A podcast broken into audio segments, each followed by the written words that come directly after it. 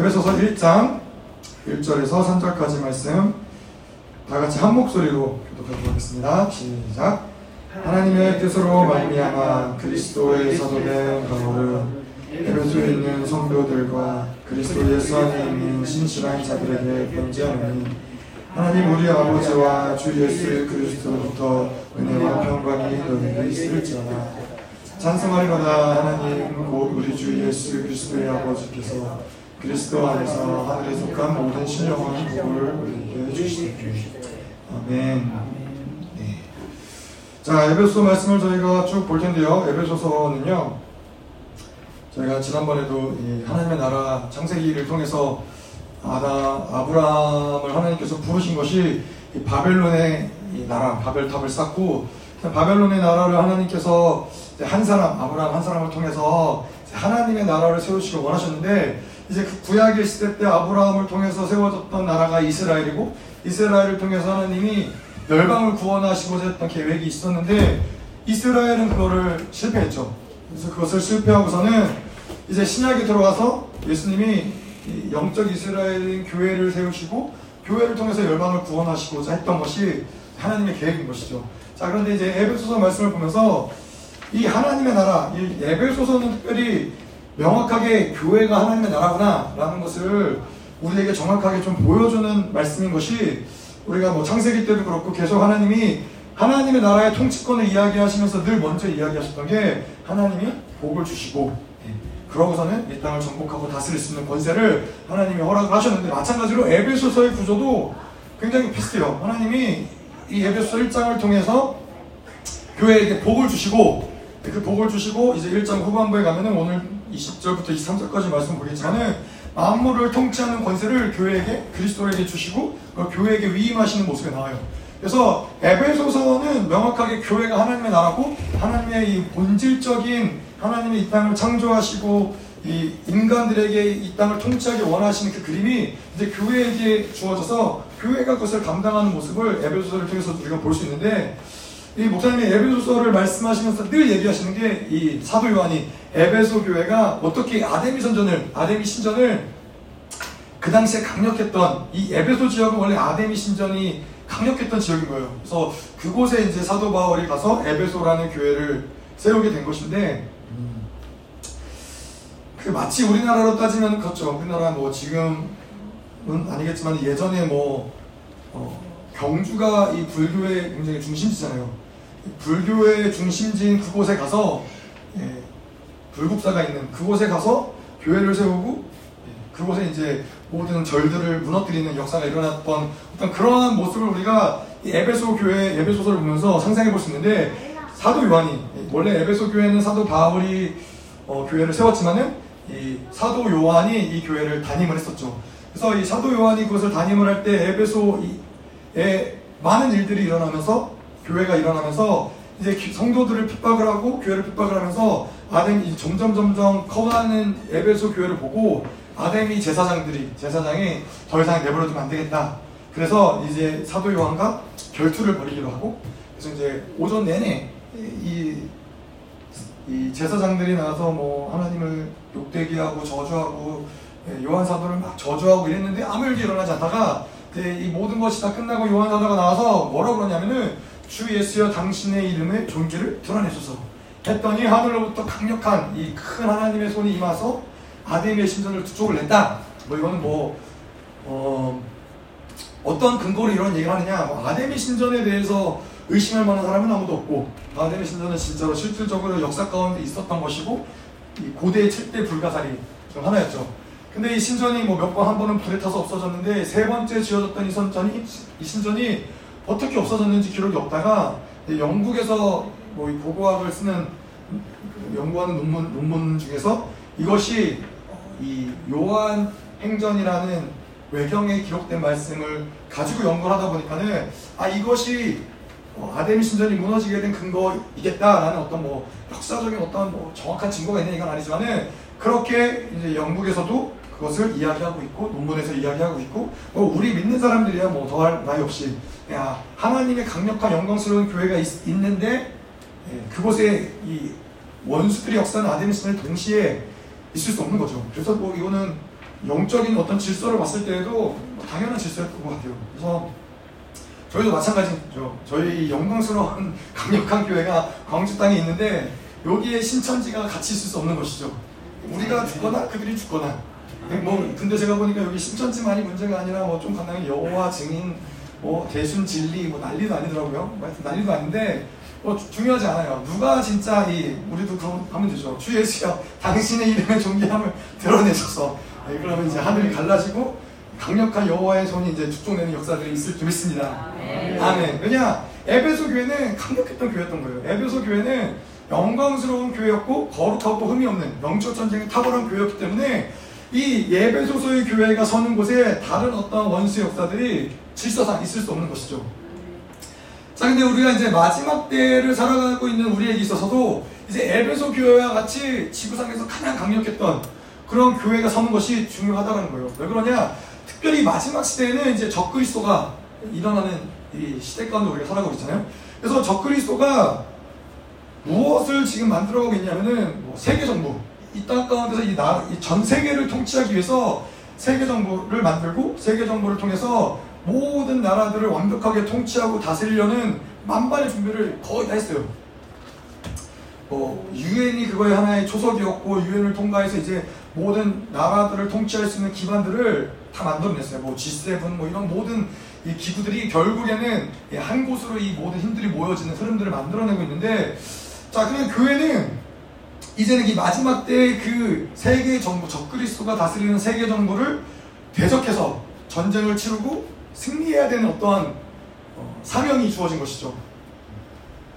그래서 이 여러분 생각해 보세요. 뭐 우리나라가 이 교회가 뭐이 이 나라의 정부하고 뭔가를 대적해서 뭔가를 해야 된다는 것도 두렵고 떨리는 일인데 이 나라 정도가 아니라 세계 정부, 이 모든 세계 정부를 통치하는 적그리스도와 세계 정부를 대적해서 마지막 남은 전쟁을 해야 된다고 생각할 때 그게 얼마나 작은 일이 아니겠어요? 얼마나 큰 일이겠어요, 여러분들.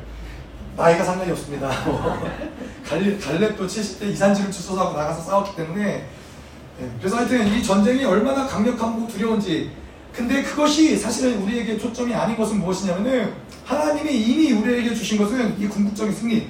교회는 영광스러운 교회는 이 마지막 때의 적그리스도와 세계 정부를 대적해서 싸워서 승리할 것이다. 그러면은 우리에게 이 이런 모든 이 흐름들을 보면서 우리에게 초점은 뭐냐면은 도대체 하나님이 이 교회라는 곳에 얼마나 강력한 권세를 주시며 얼마나 강력한 능력과 영광을 주시기에 세계 정부를 맞서서 싸워서 능히 이길 수 있는 그 권세를 주시느냐 이것이 사실 우리의 초점인 거예요. 도대체 하나님이 교회에 얼마나 큰 영광을 부어주실 것인가 얼마나 놀라운 능력을 부어주실 것인가 에베소 교회도 아까 이야기한 대로 하나님 에베소 교회가 그렇게 큰 교회가 아니었어요. 작은 교회임에도 불구하고 그 당시에 그 지역, 이 소아시아 지역을 강타했던 그 강력한 아데미 신전을 한 방에 날려버릴 수 있는 그런 강력한 것이었다면은 이 마지막 때에 뭐 우리 어떤 숫자와 사이즈에 상관없이 하나님의 교회를 통해서 하나님이 얼마나 강력한 일을 할 것인가 이것이 사실은 에베소서를 보면서 우리에게는 초점이 되는 것이죠. 그래서 우리가 에베소서를 선포하고 나누지만은 단지 아까도 뭐 기도했던 것처럼 뭐 에베소서의 뭐 교회 원리가 무엇이냐, 시스템이 무엇이냐, 물론 이것들을 듣고 알고 깨닫는 것도 중요하지만은 우리가 이 예배를 통해서 선포할 때 교회 시스템이 만들어지는 것이고 세워지는 것이고 영광스러운 교회가 이 말씀을 선포할 때 이 예배가 온전히 드려질 때 그것이 이 교회 가운데 이루어지는 것이고 이 땅 가운데 이루어지는 거예요. 그래서 에베소서가 중요하겠죠. 그래서 에베소서를 준비하면서도 그런 기도들이 많이 나왔고 계속해서 우리가 좀 이 에베소서를 들으면서 기도하시기를 부탁드리는 것은 계속 하나님 에베소서에게 부어졌던 교회의 영광, 능력, 권세, 존귀 이것들이 이 교회 가운데 풀어질 수 있도록. 그래서 목사님이 에베소 열방교회 생명사에게 있어서 에베소서는 특별한 계시가 있는 또 특별한 영광이 있는 책이에요. 왜냐하면 우리는 열방교회 생명사역은 교회의 목숨 건 사역이기 때문에 교회를 배제하고서 다른 어떤 것을 이야기하잖아요. 어떤 뭐 선교다, 뭐 구제활동이다, 뭐 어떠한 것도 이 교회를 배제하고서 어떠한 것도 의미가 없는 거예요. 그래서 에베소서는 그 교회를 영광스럽게 세워가는 시스템을 이야기하고 있기 때문에 네, 중요한 것이죠. 자, 그래서 에베소서가 어떻게 하면은 이런 영광스러운 교회를 성령이 다스리게 만드는가? 그 시스템이 무엇인가? 근데 이 시스템, 뭐, 이것은 무엇이냐면은, 여러분들 교회에 오시는 목적이 그렇잖아요. 그냥 어떤 한 좋은 사람이 되기 위해서 교회가 사역을 하는 목적이 도덕적으로, 뭐 윤리적으로, 인격적으로 좋은 사람을 만들기 위해서 사회에 좋은 구성원을 만들기 위해서 교회가 존재하는 게 아니라는 것이죠.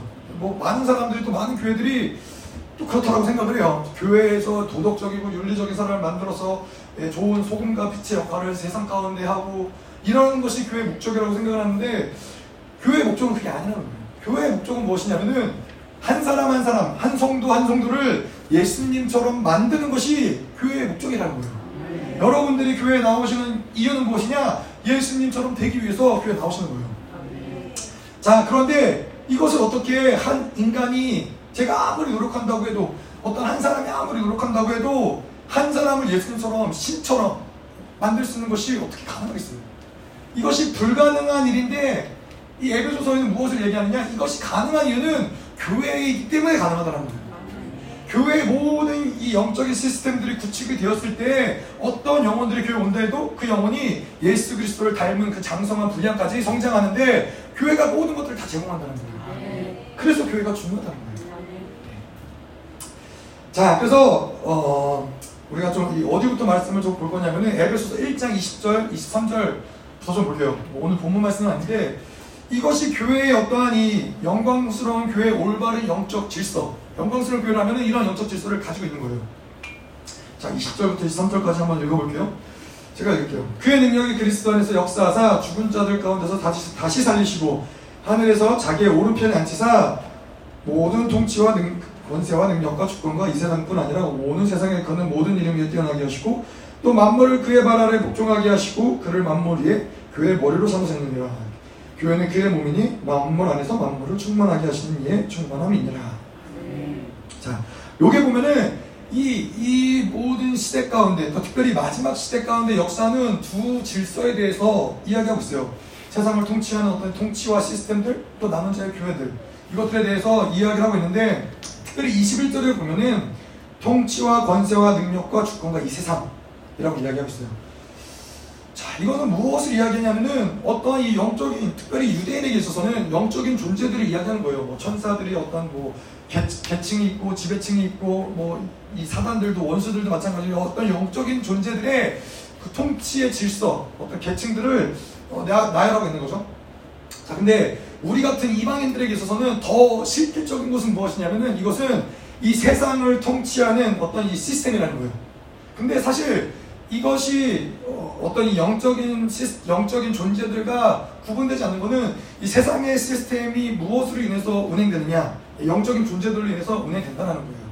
그래서 이 뭐 예를 들어서 제가 예전에 봤던 어떤 영상이 하나가 있는데 과테말라라는 나라의 어떤 지역이 있어요. 그 지역에 어, 어떤 동네가 있는데 그 동네가 막 이 마녀들이 주술을 하고 어, 동굴마다 우상단지를 섬기고 뭐 그러니까는 이 동네에서 흔하게 볼 수 있는 일이 대낮부터 사람들이 바에 가서 술을 마시고 뭐 아이들 내팽겨 쳐놓고 아무도 일하는 사람은 없고 다 이러는 게 이 마을 가운데 자연스러운 역사였어요.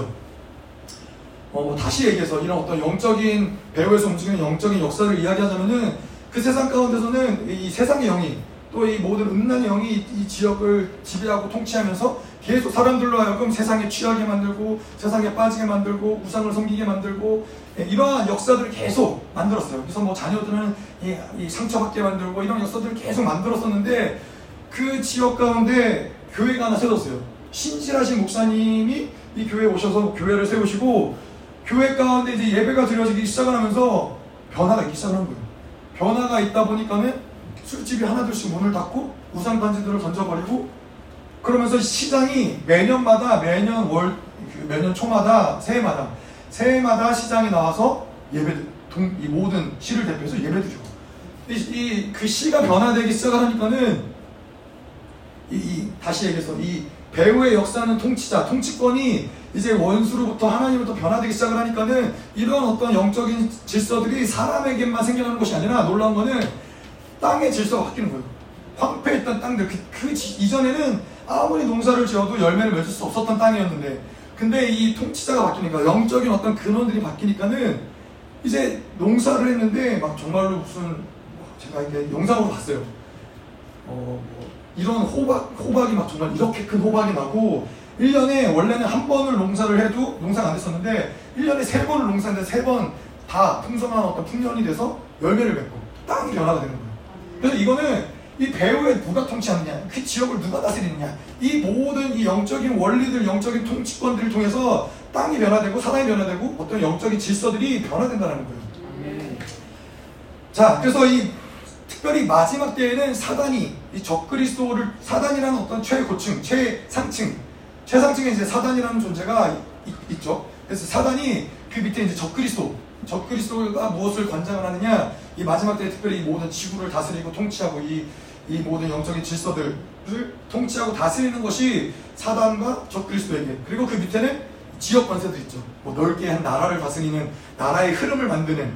그래서 여러분들 뭐 그런 얘기 많이 들어보셨겠지만은 우리나라 같은 경우는 뭐 이런 한이 많고 이간 이간 서로 이간되고 서로 하나 되게 어려운 어떤 이런 흐름들이 있고 이런 것들이 그냥 있는 게 아니라 이 땅을 다스리는 통치하는 어떤 영이 질서가 이 땅에서의 모든 그런 흐름들을 만들어내는 거예요. 뭐 중국 같은 경우는 굉장히 탐욕이 강하죠. 뭐 돈이 그래서 거기는 뭐 이렇게 다 금으로 막 이렇게 도배를 하잖아요. 뭐 금딱지 붙여놓고 뭐 하여튼 뭐 이런 이런 것들이 그들 안에 그들 배후에 있는 이 탐욕의 영이 이, 이것들을 움직이기 때문에 그 모든 사람들이 살아가는 질서를 이렇게 만들어 온다는 것이죠. 그래서 이 크게 봤을 때는 적그리스도가 또 어떤 나라를 다스리는 어떤 영적인 질서가 있고 더 세부적으로 들어가는 어떤 작은 지역에 이 광주 땅에 어떤 영적인 질서가 있고 서울에 어떤 영적인 질서가 있고 더 세부적으로 와서는 한 가정에 흐르는 어떤 영적인 질서를 관장하는 원수들이 있고 또 한 개인을 개인에게 역사하는 원수들이 역사들이 있다는 거예요. 이런 것들이 원수가 역사하는 어떤 이 개, 지배하는 계층의 질서들이 있다는 것이죠. 자, 그래서 이 마지막 때에 다가올수록 원수들은 무엇을 하냐면은 예전에는 그렇지 않았다는데 뭐 한 10년 전, 20년 전에는 20년 전에는 그렇지 않았다고 하는데 지역 권세들이 이제 연합되기 시작하는 거예요. 근데 이 지역 권세들이 연합을 되면서 영축 전쟁이 굉장히 거세지는 거죠. 예전에는 한 교회가 담당했던 한, 한 지역, 이 지역만 잘 커버를 하면은 교회가 정말로 어려움이 없이 영축 전쟁이 크게 어렵지 않았었는데 지역들이 이제는 연합이 되다 보니까는 한 교회가 감당해야 될 전쟁이 더 넓어지는 거예요. 그러다 보니까는 네, 자연스럽게 생겨난 게 무엇이냐? 생명사역이 것이죠. 지역 관세들이 연합되고 이 전쟁이 커지다 보니까는 교회들도 마찬가지로 연합되고 하나 되어서 마지막 때의 영적 전쟁을 감당할 수 있어야 된다라고 해서 생명사역이 예, 시작이 된 것이죠. 자 그런데 이 마지막에 이, 세계 마지막 종말론적인 흐름을 보면은 적그리스도가 이 지구를 통치, 통치하고자 다스리기 시작을 하면서 어떤 흐름들이 생기냐면은 교회가 무기력한 시대로 들어가요. 이사야서에서 예언된 것처럼 마치 바람을 낳는 것처럼 교회가 바람을 낳는다는 것은 무엇이냐면은 아무리 말씀을 전하고 아무리 예배를 드리는데 거기서 생명이 태어나지 않는 거예요. 생명이 나타나지 않는 거예요. 교회가 사람들이 모이고 뭐뭐 사람들이 많은 숫자가 모이고 많은 여러 가지 행사들이 있고 그러지만은 거기에서 정말로 예수 그리스도로 거듭난 어떤 생명들이 나타나지 않는 거예요. 이것이 마지막 때에 이, 이, 교회가 무기력해지는 시대 가운데 들어가는 것이고 이 무기력한 시대 가운데 들어가면서 이제 무엇을 준비하냐면은 적그리스도가 등장할 어떤 이 시간들을 준비하고 있는 거예요. 적그리, 적그리스도가 이제 등장을 하면서 어떤 흐름들이 생기냐? 이제는 종교가 하나로 통합이 되어지고 배교자들이 나오기 시작을 해요. 하나님을 모른다라고 하는 사람들이 하나님을 어, 예수 그리스도를 주로 인정하지 않는 사람들이 나타난다는 거예요. 근데 이게 뭐 무서운 게 지금 이 시대 가운데서도 우리가 보면 알지만은 어, 예수님만이 길이 아니고 진리가 아니고 생명이 아니고 예수님만이 구주가 아니라고 인정하는 교회들이 나오기 시작을 해요. 그렇게 인정하는 목사님들이 나오기 시작을 해요. 다른 길이 있다. 정말로 성실하게, 정말로 진실되게 어, 어떠한 이 신적인 존재를 갈망하면 구원받을 수 있다. 이렇게 얘기하는 사람들이 교회 가운데 나타나기 시작한다는 것이죠. 자, 그래서 이 마지막 때에는 그래서 원수들이 중요하게 보는 것은 무엇이냐면은 이제는 얼마나 많은 숫자의 남은 자들이 남았느냐. 이것이 그들에게 굉장히 중요하고 또 이것이 이것과 더불어서 함께 가는 것이 무엇이냐면은 이제 종교를 통합하는데 이 음녀, 음녀라는 것은 마지막 때 특별히 이, 이 천주교를 통해서 이 교황이 음료로서 어, 그 역할을 할 것이고 또 거짓 선지자는 아마 이 교회 통합되어지는 교회 가운데 어떤 교회 리더로서 그래서 이제는 이 교황과 교회 리더가 하나 되어질 때 이제는 모든 종교가 통합되는 거예요. 그래서 세계 적그리스도가 보기 원하는 건 뭐냐면은 더 이상 교회가 힘을 잃었구나. 교회가 힘을 잃는 것이 아까도 이야기한 대로 하나님의 나라란 교회가 하나님의 나라와 그의 모든 권세와 영광을 갖고 있다라는 통치권을 갖고 있다는 측면에서 교회가 그 힘을 잃어버렸다는 것은 원수들에게는 굉장히 기쁜 일이죠. 굉장히 이제는 모든 일들을 수행하기 거슬림이 없는 것이죠. 자, 그래서 이제는 마지막 때의 종교가 통합되어지면서 지금도 여러분들께서 뭐 WBC 뭐죠? WCC. WCC. WCC. WBC는 제가 월드 베이스볼 뭐 그런 것 같아요. 베이스볼 말고 예. WCC. 그래서 이 종교 통합이 이게 뭐 무슨 뭐 음녀가 뭐고 거짓 선지자가 뭐고 이게 무슨 허황된 얘기고 얼마나 무슨 이 시대 말도 안 되는 얘기 같으냐 근데 세계가 돌아가는 걸 보면은 성경에 기록된 대로 세계가 지금 돌아가고 있다는 거예요 종교 통합이 무슨 웬 말이에요? 이게 종교 통합이 100년 전만 해도 상상할 수 없었던 일이에요. 이거는 기독교뿐만 아니라 그냥 이 하나님을 믿는 뭔가 이 본인들의 믿는 것을 진리로 여기는 자들에게는 종교 통합이라는 것을 상상하기 어려웠던 것이죠. 근데 이 시대에는 많은 교회들이 예, WCC에 가입을 하고 이 뭐 장로교 장로교들도 많은 교회들이 WCC에 가입을 하면서 종교 통합, 예, 평화라는 이름 아래에 종교 통합을 어, 그냥 아무렇지 않게 가입을 하는 교회들이 많이 있단 말이에요. 자, 이것이 그냥 그냥 일어나는 일이 아니라 이 시대의 흐름이 원수들 깔아놓은 시대의 흐름이 무엇이냐면은 포스트 모더니즘. 그래서 그냥 너도 맞고 나도 맞다. 우리 싸우지 말자. 괜히 뭐 그 사람이 믿는 게 그렇다면 그게 맞는 거지. 뭐 그거를 우리가 틀렸다라고 얘기할 필요가 있냐. 이것이 포스트 모더니즘의 이 대표적인 드러나는 모습이거든요. 근데 이게 교회 가운데도 그러다 보니까는 아니 그들의 종교가 맞다고 인정해주자 이런 게 어색하지 않은 거예요. 하지만 이 기독교라는 것은 성경이라는 것은 절대 진리를 믿는 것이고 이 진리가 조금이라도 한 획이라도 달라지면은 생명이 오고 가는 문제를 다루고 있는 것이 교회인데 예, 타협할 수 없는 문제인 것이고 그렇게 통합될 수 없는 문제인 것인데 교회들이 그렇게 변화되고 있다는 거예요. 굉장히 사실 우리가 무서운 시대에 살아가고 있다는 거예요. 이전에는 됐어요. 이전에는 내가 진리가 싫으면 진리를 떠나버리면은 그냥 그 세상으로 나아가고 진리를 떠나버리면 됐는데 이제는 교회가 변질되고 있어요. 진리가 변질되고 있어요. 많은 교회들이 진리를 선포하기보다는 타협된 진리, 그 정도만 해도 구원 받을 수 있지. 구원만 받으면 됐지. 뭘, 뭘 거룩하고 온전하게 살겠어. 이 세상 가운데 뭘 그렇게 포기하고 살겠어. 타협된 진리로 교회들이 변질되어 가고 있다는 거예요. 자, 그래서 어쨌건 이 에베소서의 강력한 교회, 마지막 때 특별히 영광스러운 교회가 되기 위해서는 이 남은 자들이 서는 것이 중요한데 우리 특별히 남은 자들의 모습들을 보면 계시록 요한계시록 14장에는 남은 자들은 많은 숫자가 아니라고 해요. 많은 숫자들은 많은 교회들은 어디에 포함되어지느냐 종교 통합 가운데 세계 정부에 세계 종교에 포함되어진다는 겁니다. 근데 참 그거 참 이상하잖아요. 세상 사람들이 교회 다니는 사람들이 미쳤나 이게 이게 어떻게 가능한 일일까 생각하는데 가능하다는 거예요. 자기도 알게 모르게 자연스럽게 그것이 어떤 이런 어, 대적감이나 이런 것들을 느끼지 않고 자연스럽게 그렇게 흘러간다는 거예요. 조금씩 조금씩 진리를 타협하는 결과가 거기까지 가게 만든다는 것이죠. 자, 그래서 계시록 14장에 보면은 남은 자들은 어린 양이 어디로 가, 든지 따라가는 자들. 네, 그것이 바로 남은 자들이라는 거죠. 그 어린 양이 고통 가운데 간다. 그러면 그 고통 가운데 같이 들어가는 거예요. 어린 양이 순교의 자리로 간다. 그러면 그 가운데 같이 가는 거예요. 어린 양이 기쁨 가운데 머물러 있다. 그러면 그 기쁨 가운데, 그 영광 가운데 같이 있는 것이 바로 남은 자라는 거예요.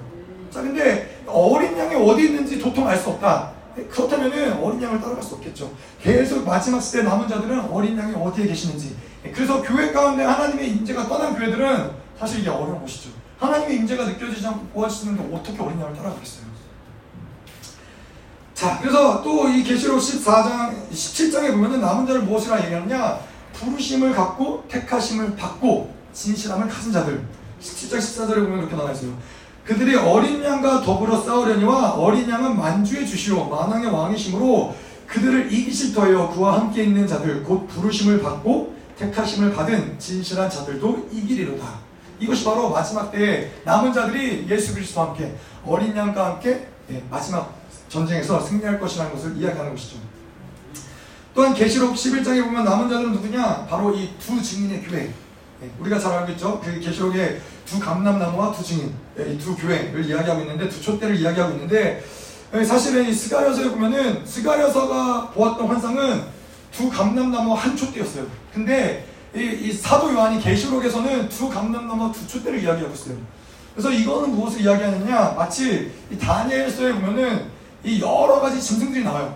여러 가지 짐승들이 나오는데 그것이 모든 짐승들이 마지막 때는 계시록에는 하나로 어, 묶여지는 모습이 나와요. 하나의 모습으로 나와요.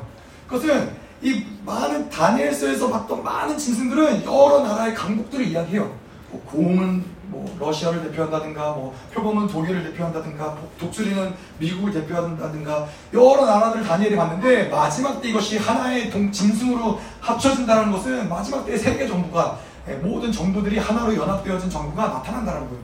그런데 하나의 촛대에서 두 촛대로 나눠진다는 것은 무엇을 얘기하냐면은 마지막 때에는 하나님의 그 감람나무에서 기름 부음을 받은 이 유대인 측의 남은 자들과 이방인, 차, 이방인 측의 남은 자들이 선다라는 것을 이야기하고 있다는 거예요.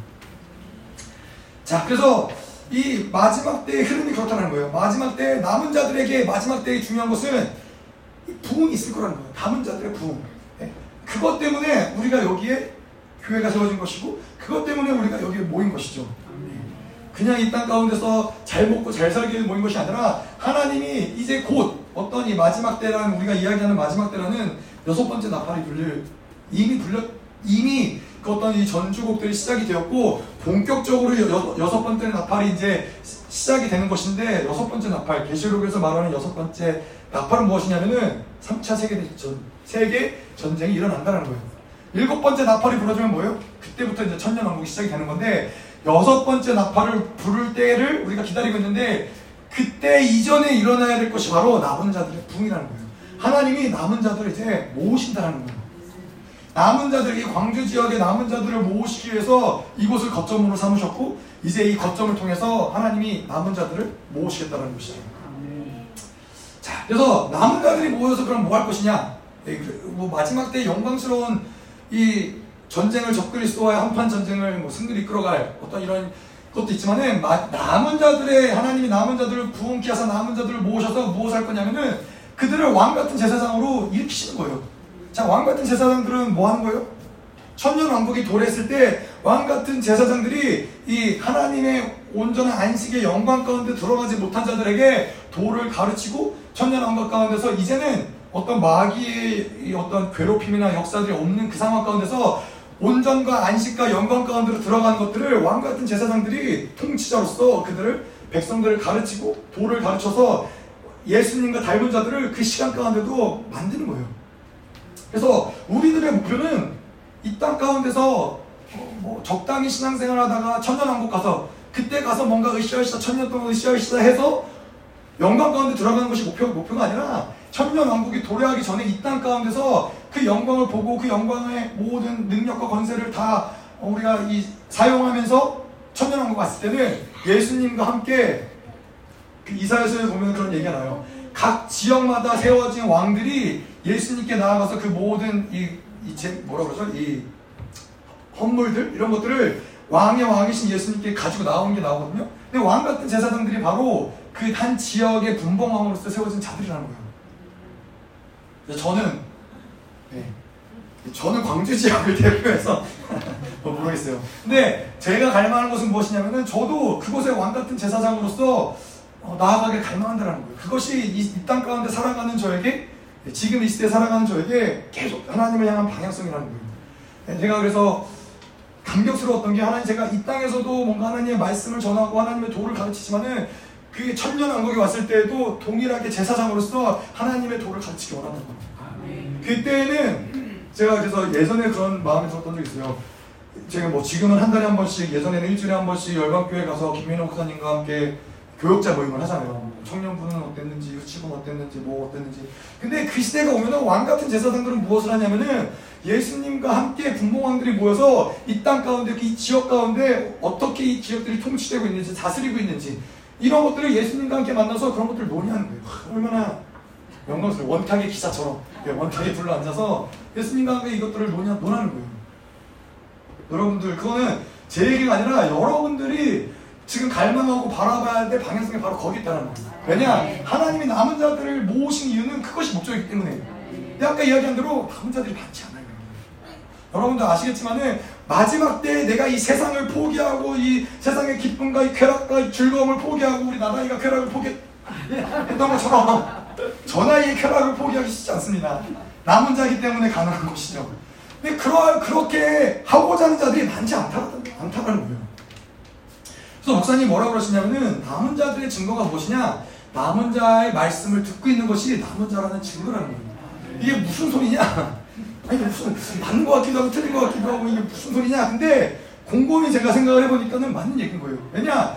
이 시대에는 많은 교회들이 남은 자에 대해서 이야기하지 않아요. 남은 자, 어린 양을 따라가는 것, 부르신 것, 선택한 것이 정결함을 가지고서 살아가는 그것을 이야기하는 교회들이 많지 않다, 않다는 거예요. 근데 여러분들이 이곳에서 남은 자의 이야기를 듣는다는 것은 그것은 하나님이 여러분들 향한 계획이 남은 자를 세우기 위한 것이라기 때문에 지금도 이 순간에도 이 말씀을 듣고 있다는 것이죠. 아멘. 아멘. 자, 그래서 이 에베소서 1장 우리가 21절에는 어떤 이런 세상을 통치하는 통치자와 권세와 능력과 정사 이것들을 봤다면은 22절, 23절은 무엇을 이야기하냐면은 하나님이 교회로 이 세계의 모든 영적인 세계에서 원수들이 세상을 다스리려 하지만은 하나님이 교회로 세상을 통치하는 방법은 무엇이냐? 이것을 이야기하는데 22절, 23절에서 그 이야기를 하지만은 중요한 건 20절에 보면은 20절에 보면은 예수 그리스도로 하여금 하나님이 예수 그리스도로 하여금 이 모든 것들 가운데 승리하게 하시고 권세를 주시고 능력을 주시고 예수가 이제는 교회의 머리가 된다는 거예요. 승리하신 그분이 모든 능력과 권세를 가, 가 지신 그분이 교회를 통치하는 그 자리에 서신다는 것이죠. 자, 그래서 교회가 만물을 통치하고 다스릴 뿐만 아니라 역사를 결정하는 것은 한 교회에게 달려있다는 거예요. 그 시대에 어떠한 교회가 어떠한 존재냐에 따라서 그 나라의 운명이 바뀌는 것이고 그 역사가 바뀌는 거라는 거예요. 여러분 믿어주세요. 그래서 제가 뭐 여러 여러 가지 이야기들 있지만 특별히 우리나라 같은 경우도 우리나라가 일제 시대 가운데서 독립할 수 있었던 많은 독립 투사들, 독립운동을 했던 많은 이런 독립 투사들이 많은 사람들이 어디서 배출됐느냐? 교회에서 배출됐다는 거예요. 교회를 또 하나님 하나님을 믿는 이 신앙인들 뭐 이런 뭐 오산학교나 뭐 여러 가지 학교들이 있었잖아요 그 당시에 이런 많은 학교들이 하나님을 믿는 자들 기도하는 자들을 독립투사로서 리더로서 이 땅 가운데 세워내고 교회가 그것들 놓고 기도했을 때 그때 역사가 바뀌는 거예요 그냥 이 나라가 뭔가 2차 세계대전이 끝났기 때문에 우리나라가 이, 이, 독립이 온 것이 아니라 누군가는 기도했고 누군가는 영적인 질서를 세웠기 때문에 이 나라 가운데 자, 자주적인 독립이라고 얘기할 수는 없지만은 독립이 일어날 수 있었고 또 이 나라 가운데 이 교회가 이 하나님의 나라가 또 교회가 이제 세워지면서 부흥이라는 시간들을 1970년도에 이 부흥의 시간들을 통과할 수 있었다는 것이죠. 그렇게 이 땅의 운명은 참 교회에게 달려있다는 거예요. 마찬가지로 우리가 이 광주 땅에 교회가 세워졌다는 것은 이 교회를 하나님께서 막 교회에게 무엇을 맡기시냐면은 이 땅의 운명을 하나님께서 맡기신다는 거예요. 이 땅을 위해서 놓고 기도하면서 하나님이 무엇을 알게 해주시냐면은 이 땅 가운데 뭐 저희가 잠깐 기도했지만은 이 땅을 놓고 기도할 때 이 땅의 아픔이 무엇이며 이 땅의 고통이 무엇이며 이 땅에 받는 억압들이 무엇이며 이런 원, 어떠한 원수들의 역사가 무엇인지를 계속 하나님이 교회에게 그것들을 풀어내기 원하시고 싸우기 원하시고 승리하기 원하신다는 거예요. 그래서 우리가 이 교회가 온전하게 세워지고 영적 전쟁이 승리하며 계속 승리하며 나아갈 때이 땅이 변화되는 모습을 볼 거예요. 아까도 이야기했듯이 예전에는 한 번 땅에서 농사를 씨를 심고 한번 예, 파종 파종 씨를 뿌리는 거 파종이라고 하네. 파종을 해서 한 번 열매를 맺었다면은 이제는 막 1년에 막 세 번 씨를 뿌리고 그럼, 그럼 다 농사 져야 되나? 잘 모르겠네요. 하여튼 땅이 변한다는 거예요. 사람이 변하고 땅이 변하고 모든 영적 질서들이 변한다는 거예요. 누구 때문에? 참 교회 때문에. 아멘. 그렇기 때문에 이 땅의 운명은 여러분들에게 달려 있습니다. 아멘. 네, 좋습니다. 자, 그래서 이, 이 하나님이 이 땅으로 움직이는 이 교회가 결국 무엇을 하는 거냐? 교회를 통해서 어떤 역사를 만드느냐? 교회는 말씀을 선포하는 거예요.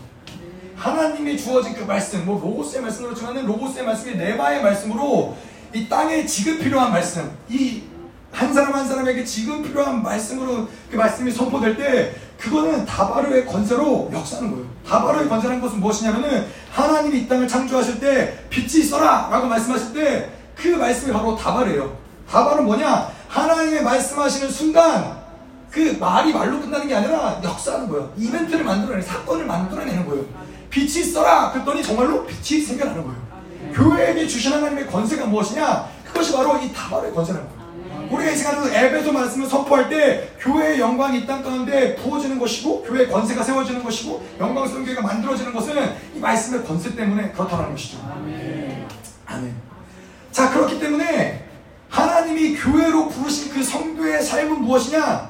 결단코 세상에 엎드려서 살 수 없다는 거예요. 우리가 어떠한 존재인지 교회가 무엇인지 알면은 세상 가운데 엎드려서 세상이 주는 것을 가지고 살고자 노력하지 않는다는 거예요. 하나님이 모든 만물을 통치하시고 다스리시고 그 영광과 존귀를 주셨는데 세상에 물들어서 세상이 주는 걸로 세상이 세상이 주는 걸 빼앗길까봐 살아가는 것이 성도의 모습이 아니라는 것이죠. 결코 세상이 요구하는 대로 살지 않고 결코 세상이 주는 대로 살지 않고 언제든지 하나님이 원하시면은 세상과 완전히 수 있는 말씀드렸지만은 제가 조시사에게도 말씀드렸지만은 칼자를 우리가 있는 거예요. 직장도 내가 하나님 원하시기 때문에 내가 다니지 하나님 원하시면 언제든지 그만둘 수 있는 것이고 하나님이 원하신다면 언제든지 내가 직장 구할 수 있는 것이고 이 주권이 우리에게 교회에게 있고 성도들에게 있는 것이지 세상에게 있지 않다는 거예요. 자 23절 그래서 예수 우리가 23절에 보면은 교회는 그의 몸이니 만물에서 만물을 충만하게 하시는 이의 충만함이니라.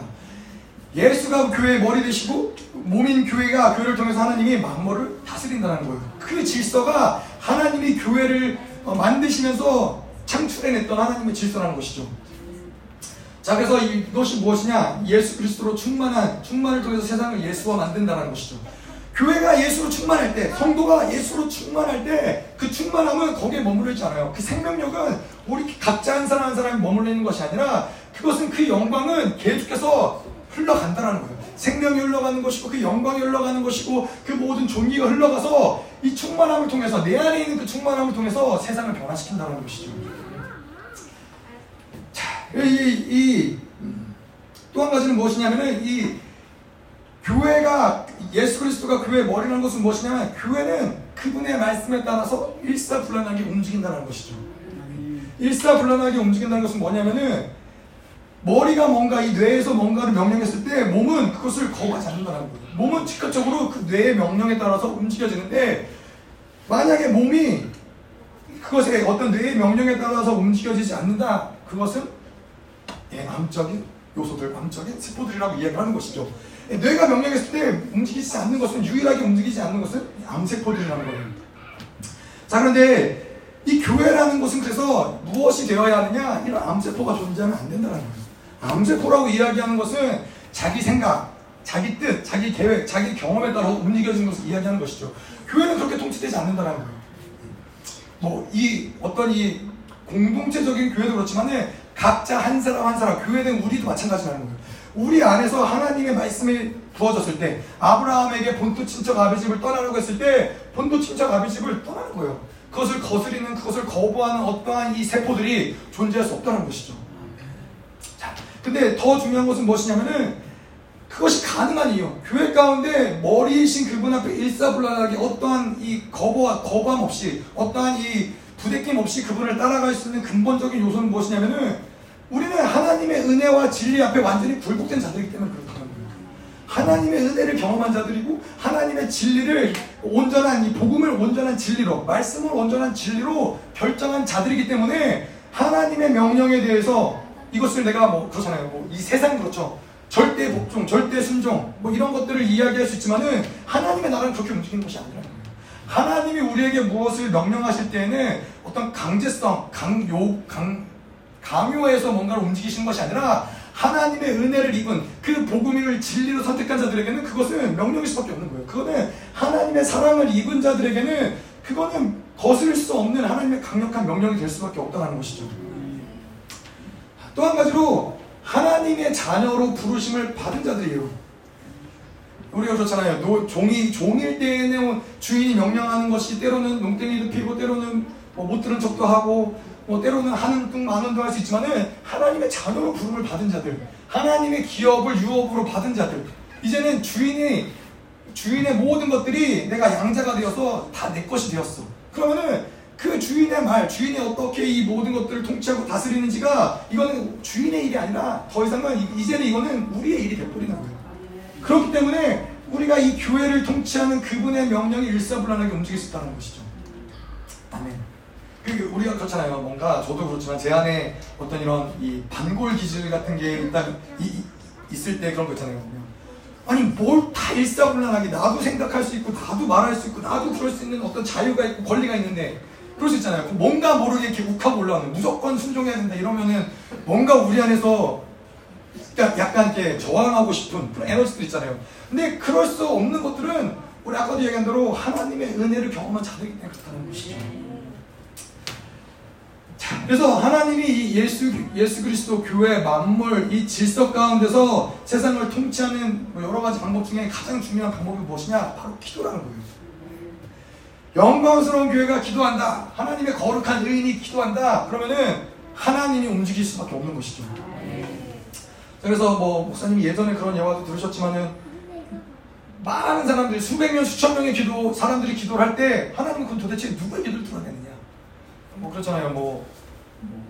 누구는 하나님 오늘 비 오게 해주세요. 또 다른 사람은 하나님 오늘 햇볕이 쨍쨍하게 해주세요. 하나님이 누구의 기도를 따라서 기도를 응답하셔야 돼요? 영적 1등. 뭐 그렇게 목사님 표현하시면은 의인의 기도를 들으신다는 거예요. 하나님과의 더 깊은 교제 가운데 있는 자들, 하나 다시 말해서 하나님의 뜻과 마음을 정확히 아는 자들의 기도를 하나님이 응답하신다는 거예요. 그래서 엘리야가 기도했더니 하늘 문이 닫히고 또 엘리야가 다시 기도했더니 하늘 문이 열리고 그것이 바로 그 하나님이 교회가 만물을 통치하고 다스리는 방법이라는 거예요. 우리가 이 땅을 어떻게 다스려요? 이 땅을 어떻게 통치해요? 나가서 뭐 정치권에 가서 뭐 운동하고 데모하고 이렇게 해서 뭔가를 바꾸고 역사를 만드는 거예요? 아니라는 거예요. 우리가 기도할 때 하나님의 거룩한 자들 교회가 기도할 때 물론 물론 이 거룩의 농도가 이 기도의 어떤 능력을 결정을 짓는 거긴 하지만은 하나 본질적으로 하나님의 교회가 기도할 때 하나님은 그 기도를 들으시고 응답하신다는 거예요. 그래서 신천지가 수만 명, 수백만 명 모여서 아무리 열심히 기도해도 하나님의 거룩한 한 사람의 기도가 그것보다 더 강력하다는 거예요. 그렇게 교회는 만물을 통치한다는 것이죠. 아멘. 자, 그래서 이제 에베소서는 문학적 장르는 지금 서론입니다. 문학적 장르는 우리가 잘 알다시피 시예요. 장르가 중요한 거는 어, 그 장르에 따라서 우리가 어떻게 이, 이 말씀을 보고 이해해야 되는지를 알 수 있기 때문에. 네. 근데 이 장르가 에베소서는 장르가 시이기 때문에 중요한 것은 무엇이냐면은 단어 한 단어 한 단어에 내포된 뜻들이 깊다는 거예요.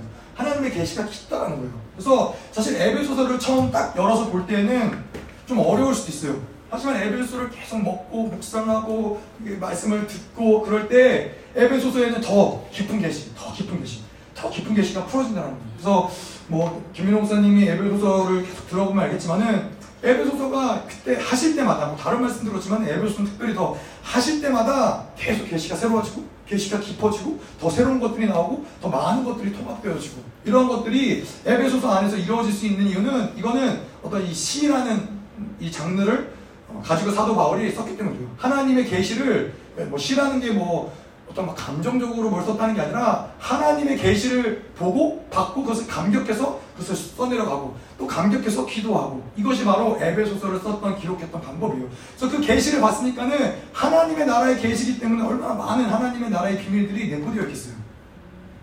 그래서 여러분들이 또 저희가 에베소서를 하는 동안 계속 에베소서 말씀을 읽으시면서 어, 그런 마, 그런 갈망함도 있으시면 좋을 것 같아요. 하나님 나에게도 이 계시를 열어달라고. 그래서 하나님의 주시는 성, 동일한 성령 역사이기 때문에 어, 여러분들에게 깨닫게 하시는 에베소서의 어떤 계시와 또 저를 통해서 선포하시는 어떤 계시가 맞아들어질 때 아 이게 우리 안에서 동일한 성령 역사하시는구나 그런 감격이 있는 거예요. 아멘. 아멘. 네, 그래서 에베소서를 읽어오셔라. 말씀이고요. 자, 그래서 에베소서가 이 처음 저희가 1장을 보면 이제 여덟 가지 복에 대해서 나와 있는데요. 어, 마태복음 5장에도 팔복이 나오죠. 마태복음 5장의 팔복은 이 하나님의 나라를 이루어가는 심령을 어떻게 만들 것인가. 그 마음의 심령에 대해서 나와 있다면은 에베소서 1장에 나온 8가지 복은 영광스러운 교회를 이루는 그 복이 무엇인가? 어떻게 영광스러운 교회를 이 어떤 이, 이 복을 통해서 만들어 갈 것인가? 이거, 이게 바로 에베소서 1장에 나온 복이죠. 그래서 뭐 일단은 대략적으로 구성을 보자면은 어, 1장은 이 8가지 복 그리고 하나님의 계시를 받은 사도 바울이 또 이 기도하는 기도문들이 나오는 것이고요. 2장 3장은 영광스러운 교회를 이루는 실질적인 방법들에 대해서 나, 나오고 있고요. 4장 1절부터 16절까지는 그 핵심적인 시스템이 무엇이냐 영광스러운 교회를 이루는 시스템이 무엇이냐 특별히 4장 11절의 핵심적인 시스템을 이야기하고 있고 17절 4장 17절부터 6장 9절까지는 그렇다면 이 시스템 안에서 성도들이 어떻게 훈련을 받을 것인가 그리고 마지막으로 6장 10절에서 6장 24절은 영광스러운 교회의 영적 전쟁과 승리. 이것이 예배주소를 이루는 어떤 구성이라고 이야기할 수 있습니다. 자 그래서 오늘 3절부터 좀 말씀을 볼게요. 3절. 3절이 시작이자 끝입니다. 그래서 3절 다 끝나면 오늘 말씀 끝나는 거예요. 자, 찬송하리로다. 하나님 곧 우리 주 예수 그리스도의 아버지께서 그리스도 안에서 하늘에 속한 모든 신령한 복을 우리에게 주시되 자 찬송하리로다 사도 바울이 자주 쓰는 표현은 아니에요 이 서신들을 기록하면서 자주 쓰는 표현은 아닌데 찬송하리로다라는 표현은 그냥 뭐 주 하나님께 감사하다 뭐 이런 표현들 쓰지만은 찬송하리로다는 사도 바울이 뭔가 굉장히 너무나 감격 가운데서 하나님을 찬양하는 어떤 모습이 나오는 거예요. 근데 베드로 전서에서 보면은 찬송하리로다라는 표현이 나와요.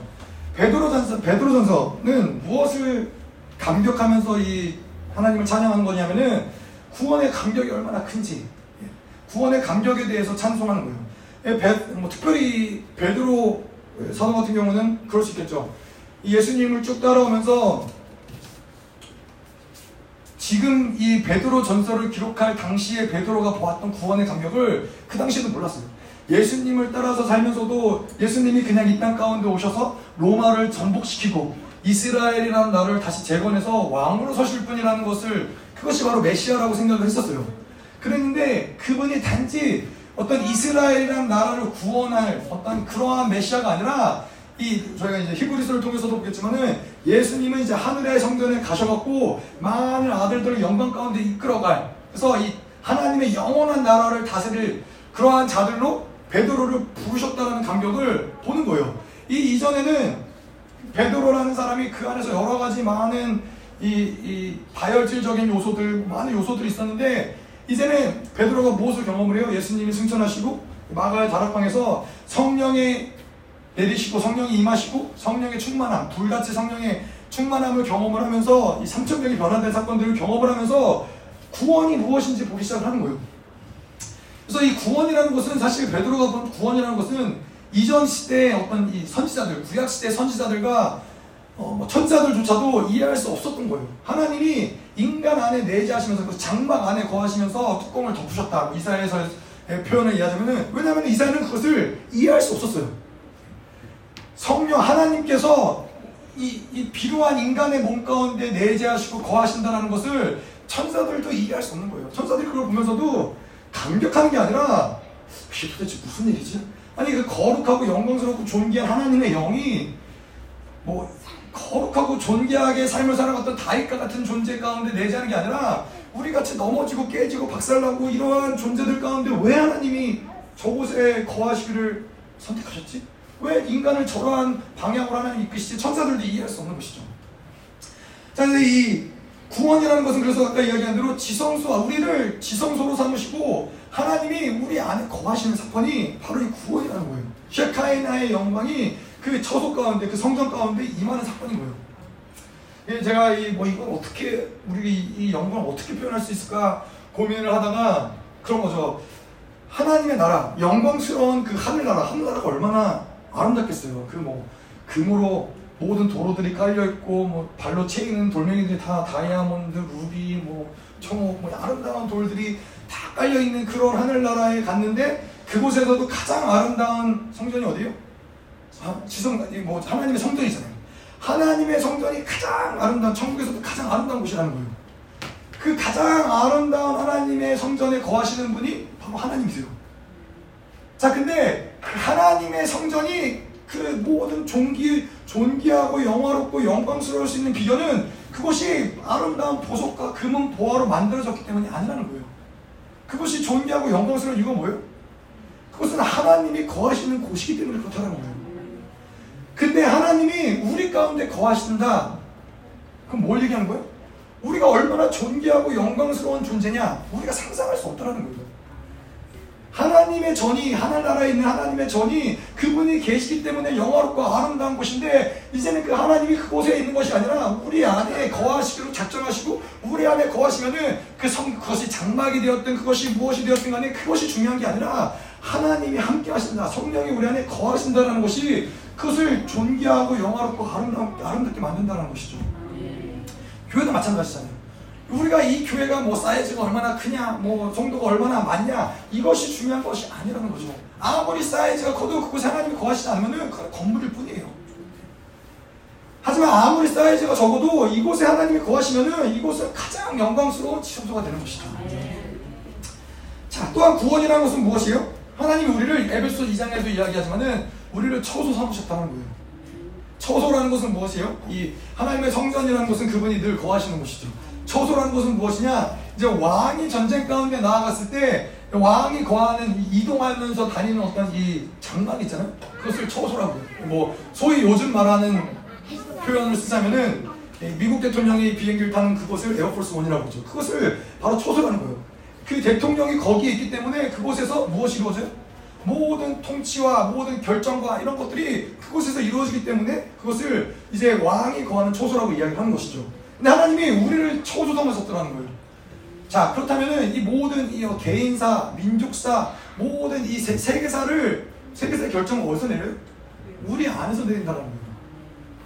근데 이것이 우리가 많이 이런 이야기 많이 들었잖아요. 근데 이게 어떠한 것이 우리에게 강력이 되냐면은 통치자로서의 가장 중요한 가장 중요하게 통치자가 하는 일이 뭐냐면은 이런 모든 결정을 내리는 뭐, 뭐 어떤 나라에 대해서 민족에 대해서 결정을 내리는 게 통치자에게서 가장 중요한 일이에요. 근데 그 통치자가 그 가장 중요한 일을 어디에서 결정을 내리냐? 우리 안에서 그 결정을 내리기로 주, 그 주님이 작정하셨다는 거예요. 왜 그러시느냐 하면은 이제 하나님이 우리 안에서 그것을 결정을 내리시는 것은 이제 더불어 우리와 함께 더불어서 하나님이 이제는 모든 민족과 세계를 다스리기로 그분이 결정하셨다는 것이죠. 그래서 우리 안에 내재하시면서 아까도 이야기한 대로 교회를 통해서 하나님 만물을 통치하시고 우리 안에 거하시면서 우리를 통해서 개인사, 민족사, 세계사의 모든 결정을 내리시기로 그분이 결정하셨다는 거예요. 왜 그러세요? 우리가 후사이기 때문에. 그것이 바로 하나님이 우리를 후사로 부르셨다는 증거라는 거예요. 그냥 말이 좋아서 후사가 아니라 그분은 실질적으로 교회를 후사로 대우하세요. 그분은 실질적으로 우리를 후사로 대우하시는 거예요. 하나님의 모든 통치권을 우리 안에서 결정하시면서 내가 너를 후사로, 사, 어, 후사로 세웠기 때문에 모든 통치할 수 있는 모든 방법을 통치할 수 있는 모든 지혜를 그분이 가르쳐 주시고 그분이 알려주시고 그분이 훈련시켜 주시겠다는 거예요. 우리가 후사라는 게 믿어줘야 돼요. 교회가 교회가 바로 이 만물을 통치하는 둥동 왕이라는 것이 믿어줘야 된다는 거예요. 아멘. 자, 또한 이 구원 받은 자의 종기는 뭐예요? 우리 안에 성령이 내주하시면서 우리를 이끌어 가신다는 거예요. 뭐 이거 뭐 이스라엘은 불기둥과 그룹 기둥이 이끌어 가는 것처럼 하나님의 교회는 하나님이 이끌어 가시고 성전된 우리들은 우리의 인생은 하나님이 이끌어 가신다는 거예요. 자 이것도 우리가 뭐 많이 들었잖아요. 근데 제가 이거 말씀을 묵상을 할 때 하나님 주시는 감격은 무엇이냐면은 여러분 생각해 보세요. 나를 이 나라의 대통령이 나를 에스코트해요. 예, 뭐 예를 들어서 제가 이제 뭐 어, 청와대를 갔어요. 아, 이제 청와대가 아니죠. 청와대가 아니라 복 잡하게 만들어놨네요, 이 사람이. 하여튼 뭐 예전에 청와대를 갔어요. 대통령이 가는 곳에 가면은 뭐 그곳에 갔을 때 대통령이 친히 문 앞에 나와서 저를 에스코트 하는 거예요. 얼마나 대단한 존재이길래 대통령이 나와서 저를 에스코트해요. 근데 이스라엘 백성이 얼마나 존, 존귀하고 영광스러운 존재이길래 불기둥과 구름기둥 하나님이 그 불기둥과 구름기둥 가운데 거하시면서 이스라엘을 에스코트 하시는 거예요. 우리가 도대체 얼마나 존귀하고 영광스러운 존재이길래 하나님의 성령이 우리 안에 내재하시면서 우리의 인생을 이끌어 가신다는 거예요. 그분이 때로는 우리를 에스코트 하시면서 우리를 손잡아 주시기도 하시고 때로는 우리를 업어 주시기도 하시고 때로는 우리를 위해서 멈춰서서 기다리기도 하시고 그분이 우리와 함께 동행하시면서 이 모든 것들을 만들어 가신다는 거예요. 여러분들도 그 얘기 하시잖아요. 우리가 모래, 모래사장에 발자국이 두 개가 있는데 두 사람이 동행하다가 하나는 예수님 발자국, 하나는 내 발자국. 동행을 하다가 이 인생의 어떤 쭉 그림 가운데 자기가 돌아봤더니 인생 가운데 가장 어려운 시간에는 발자국이 하나밖에 없어. 그래서 예수님한테 가서 예수님 왜 가장 어려울 때는 나를 떠나시고 나 혼자 이렇게 어려운 길을 가게 만드셨냐고 막 불평하고 두덜댔더니 예수님이 뭐라 그러세요? 야 임마 네가 내 옆에서 어 내가 너를 업고 갔잖아. 예수님 그렇게 얘기 안 하셨겠죠. 네, 저니까 생각해보니까 열받아서 예수님 제가 만약 예수님이었으면 얼마나 열받으셨을 거예요. 자기가 먹어가지고 그 힘들게 모래 위를 걸으셨는데 근데 하나님이 우리를 이끌어 가신다. 우리 안에 성령이 내재하면서 우리의 인생을 이끌어 가신다는 것은 굉장히 영광스러운 일이라는 거예요. 그것이 믿는 자들의 존귀라는 거예요. 내가 내 힘으로 인생을 살아간 것 같지만은 그렇지 않다는 거예요. 내가 내 힘으로 인생을 살아가려고 했기 때문에 인생이 계속 하나님의 뜻과 어긋나서 갔기 때문에 인생이 고달프고 어렵지만은 그분께 모든 것을 맡겨드리고 그분이 우리를 마음껏 에스코트하도록 내버려두면은 그분이 우리를 계속 인도하면서 가장 영광스러운 길로 가장 존귀한 길로 우리를 인도하신다는 것이죠.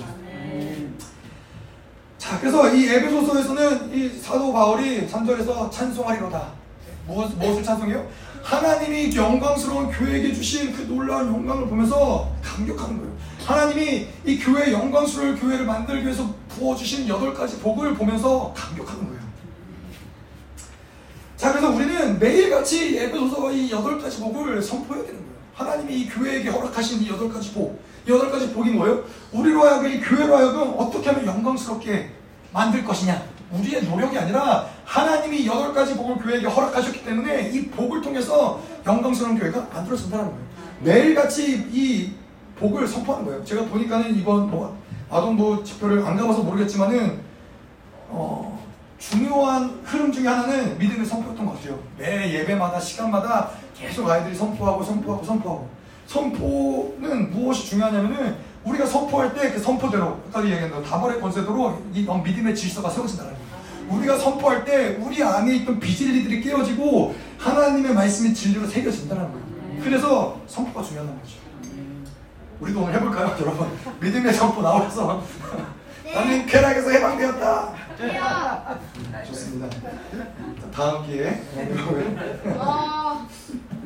자, 그래서 계속 보죠. 이 3절 말씀은 그래서 이 하나님 그 우리 주 예수 그리스도 아버지께서 그리스도 안에서 하늘에 속한 모든 신령한 복을 주셨다. 이제 1장에서 8가지 복이 무엇이냐 쭉 나열을 할 텐데 그 전에 8가지 복 모두 공통적으로 가지고 있는 특색이 무엇이냐 를 얘기하는 거예요.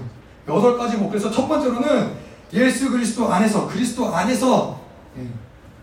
자 그리스도 안에서가 중요, 중요하죠. 자, 사도 바울이 그리스도 안에서라고 이야기하는 것은 무엇이냐면은 이 그리스도 이 복은 그리스도 안에 있을 때 주어지는 복이라는 거죠. 그리스도를 떠나서 주어질 받을 수 있는 복이 아니라는 거예요.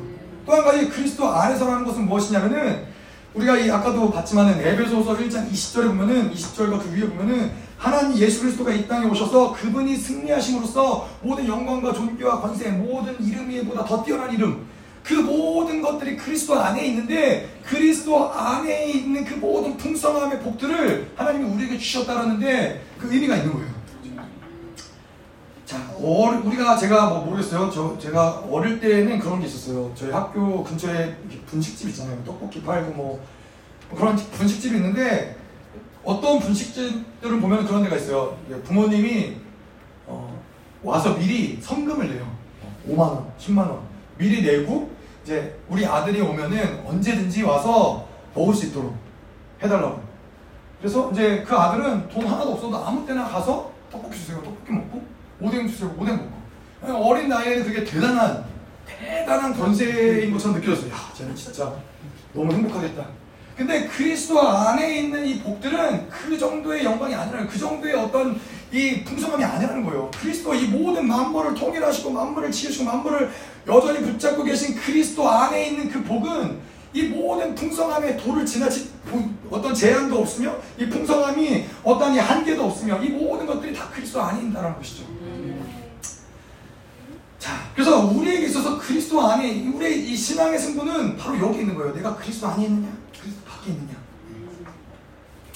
그래서 우리는 계속해서 내가 그리스도 안에 있다는 것을 확증하고 살아가야 된다는 겁니다. 여러분 한번 보세요. 이 사, 도 바울은 에베소서만 봐도 뭐 골로새도 골로새서에서도 그리스도 안에서라는 표현이 많이 나오고 그렇지만은 에베소서 다시 1장을 한번 좀 볼게요. 1장에 보면은 보세요. 하나님의 뜻으로 말미암아 그리스도 예수의 사도된 바울은 에베소에 있는 성도들과 그리스도 예수 안에 있는 신실한 자들 2절에도 보면은 우리 아버지 주 예수 그리스도로부터 3절에도 우리 주 예수 그리스도의 아버지께서 그리스도 안에서 4절에도 그 창세선의 그리스도 안에서 뭘 얘기해요? 사도 바울은 예수 그리스도에게 미친 자예요. 모든 것을 보는데 다 그리스도를 통해서 보는 거예요. 누구 하나님이 누구예요? 주 예수 그리스도의 아버지. 예, 그냥 하나님이 우리는 아버지라고 여기지만은 사도 바울은 예수 그리스도가 누구인지 그가 우리를 위해서 무엇을 하셨는지 그를 통해서 이 만물의 모든 복들이 풀어진 것들을 보고 교회 영광이 그를 통해서 온 것들을 보면서 무엇을 보든지 다 그리스도를 통해서 보는 거예요. 이게 바로 그리스도 안에서 살아가는 자들의 모습인 거예요. 1절에서도 보면은 내가 누구예요? 예수 그리스도의 사도 된 바울이에요. 그래서 이 누구에게 이 편지를 썼어요? 그리스도 예수 안에 있는 신실한 자들 그리스도 예수를 떼고서는 관계할 수 없고 그리스도 예수를 떼고서는 이야기할 수 없고 그리스도 예수를 떼고서는 볼 수 없다는 거예요. 사도 바울은 예수에 미친 자거예요. 그것이 근데 부단히 사도 바울만의 얘기가 아니라 그리스도 안에 있는 모든 자들은 그것이 바로 진정한 그리스, 크리스찬의 모습이라는 것이죠. 우리가 어디를 가도 무엇을 봐도 계속 그리스도 안에 거하면서 그리스도를 통해서 보고 그리스도를 통해서 모든 관계를 하고 이 모든 것이 바로 그리스도 안에 있다는 것이죠. 자, 근데 조금 더 구체적으로 우리가 그리스도 안에서 산다는 것이 무엇이냐? 이 중요하잖아요. 왜냐하면 그리스도 안에 있을 때 풀어지는 이 여덟 가지 복이기 때문에 그리스도 안에 있다는 것이 무엇이냐? 조금 더 이야기를 하자면은 그리스도 안에 있다는 것은 다시 얘기해서 하나님의 임재 안에 산다는 거예요. 자, 임재 안, 안에 사는 것에 우리가 임재와 내재와 이런 것들 조금 다루겠지만은 임재 안에 산다는 것은 일단 기본적으로 중요한 것이 무엇이냐면은 하나님의 성령이 우리 안에 거하시는 게 중요해요. 특별히 이 신약의 시대에서는 성령이 우리 안에 거하실 때 임재가 드러나는 것이죠. 임재가 중요한 것이죠. 다시 말해서 이 성령이 우리 안에 내재하시고 내재하실 뿐만 아니라 또 뭐가 중요하냐? 그분이 우리를 이끌어가는 삶을 계속해서 내어드리는 것이 중요하다는 거예요. 그래서 임재는 우리가 선택할 수 있는 게 아닌 거예요, 사실. 우리가 선택할 수 있는 건 뭐예요? 내재하는 성령과 함께 살아가는 것을 선택할 때 그것이 선택되어질 때 인재는 드러나는 거예요. 자. 어, 근데 많은 사람들이 우리 안에서 성령이 내재하는지 뭐 그분이 우리를 이끌어 가시는지 이것들을 모르고 살아가는 사람들이 많이 있다는 거예요. 하나님을 믿지만은. 그래서 성령이 우리 안에서 내재한다는 것은 무엇이냐면은 그분이 우리 안에서 성령이 내재하시는 그, 그분은 인격이시고 그분은 계속 우리에게 말씀하시고 우리를 향한 계획이 있으시다는 것을 계속 인정하면서 계속 그분과 조율하는 삶을 살아가는 거예요. 뭐, 뭐 예를 들어서 어, 성령이 우리를 이끌어 가시기 때문에 우리가 사역할 때도 그분이 우리에게 필요한 은사들을 허락해 주시고 성령이 우리 안에서 이 사역을 이끌어 가시는데 하나님을 어떻게 이끌어 가실지 이 사역의 방향성들을 그분과 조율하는 것이고 말씀도 성령이 주시는 말씀을 선포하는 것이고 우리 안에 내재하는 성령이 탄식하는 것들을 통해서 우리가 회개하는 것이고 성령이 우리 안에서 이 모든 것들을 만들어 가시고 이끌어 가신다는 것이죠. 그래서 예전에 제가 남미를 갔을 때 목사님이 김민호 목사님이 그런 얘기를 하셨어요. 자기는 예배를 들어가기 전에 성령님과 늘 조율한다고. 성령이 당신이 하시기 원하시는 것이 무엇이냐고. 그래서 예배에 딱 들어가서 그것이 치유 사역이다. 그러면은 성령이 음성을 딱 듣고 아 지금 치유 사역이구나라고 치유 들어가서 치유 사역을 일단 시작을 하면은 나머지는 성령이 다 만들어 가신다는 거예요. 근데 그것이 다 부단히 뭐 어떤 사역 이것뿐만 아니라 우리의 삶의 모든 순간에도 성령이 원하시는 그 한 가지로 시작을 딱 하면은 나머지는 성령이 알아서 쭉 인도해 가신다는 거예요. 물론 뭐 매 순간 모든 어떠한 이 사건마다 하나님의 조율하신 성령의 인도하심 받는 것도 중요하지만은 일단은 믿음의 결단으로 성령의 인도하심을 첫 발을 내딛으면은 성령의 흐름을 따라가는 것이 굉장히 수월하다는 것이죠. 자, 그래서 우리 안에서 성령이 그렇게 이 모든 것들을 만들어 가시고 이끌어 가시는데, 어, 이게 성령님이 굉장히 민감하신 분이세요. 그분은 인격이시기도 하시는데, 뭐 예를 들어서 그런 거죠. 뭐 사역을 할, 뭐 사역을 할 때에도 그런 게 있어요. 뭐 기도를 인도할 때에도 성령이 기름 부으심, 성령이 일하심을 느끼면서 이제 뭐 기도를 인도하다 사역을 하잖아요. 근데 이것이 성령의 인도하심이 지금 어디까지 성령께서 일하기 원하시는지 어떤 이러한 것들도 하나님이 일하시는 어떤 흐름을 만드는 데 있어서 되게 미묘한 차이들을 만들어낸다는 거예요. 성령의 기름이 하나님의 기름 부심이 부어져서 여기까지 사역이 끝났는데 뭔가 그 뒤에 자기 힘으로 뭔가를 계속 사역을 만들어 간다. 그러면 성령께서 일하시길 멈추신다는 거예요. 아니면은 성령께서 계속 일하시는데 내가 그것을 인지하지 못하고 먼저 성령의 이 사역을 끊어낸다. 그러면은 마찬가지로 또 성령께서는 또 일하시, 일하, 더 이상 일하시지 않으신다는 것이죠. 이런 게 굉장히 미묘한 차이인데 성령과 살아가면서 살아가다 보면은 계속 이런 것들을 조율하게 되고 아 성령께서 더 지금 기름 부심이 이제 끝났구나 아 기름 문제 또뭐 뭐 말씀으로 넘어가야 되는구나 이런 것들을 성령께서 계속 우리 안에서 조율하게 하신다는 것이죠. 그래서 우리가 살아가면서도 마찬가지인 거예요. 그냥 모든 순간순간 성령의 인도하심을 따라갈 때, 아, 지금 어떻게 나아가야 될지, 얼마나 성령을 의지하면서 어, 디까지 나아가야 될지, 모든 것들을 언제 멈춰야 될지, 이러한 부분들에 대해서 성령께서 굉장히 민감하게 알려주신다는 것이죠. 이것이 우리가 계속 물어봐서 아는 게 아니라 그분과 살아가다 보면은 알아가는 거죠. 아, 성령이 멈추셨구나. 성령이 지금 더 나아가시는구나. 이것들을 자연스럽게 알아가게 된다는 것이죠. 자, 음. 그래서 우리에게 계속해서 깨어서 봐야 될 건 뭐냐면은 지금 나의 인생을 무엇이 이끌어갔냐. 우리가 상황과 환경을 의탁해서 그가 그들이 상황과 환경이 우리의 인생을 이끌어가도록 내버려둬서는 안 된다는 거예요. 많은 경우 많은 사람들이 많은 특히 뭐 세상 사람들은 더할 나위 없고 그냥 상황이 흘러가는 대로 인생을 그렇게 바뀌어 바뀌어 놓는 거예요. 환경이 뭐 원하는 대로 인생을 그렇게 바뀌어 놓는 거예요. 근데 우리는 그렇게 살아갈 존재들이 아니라는 거예요.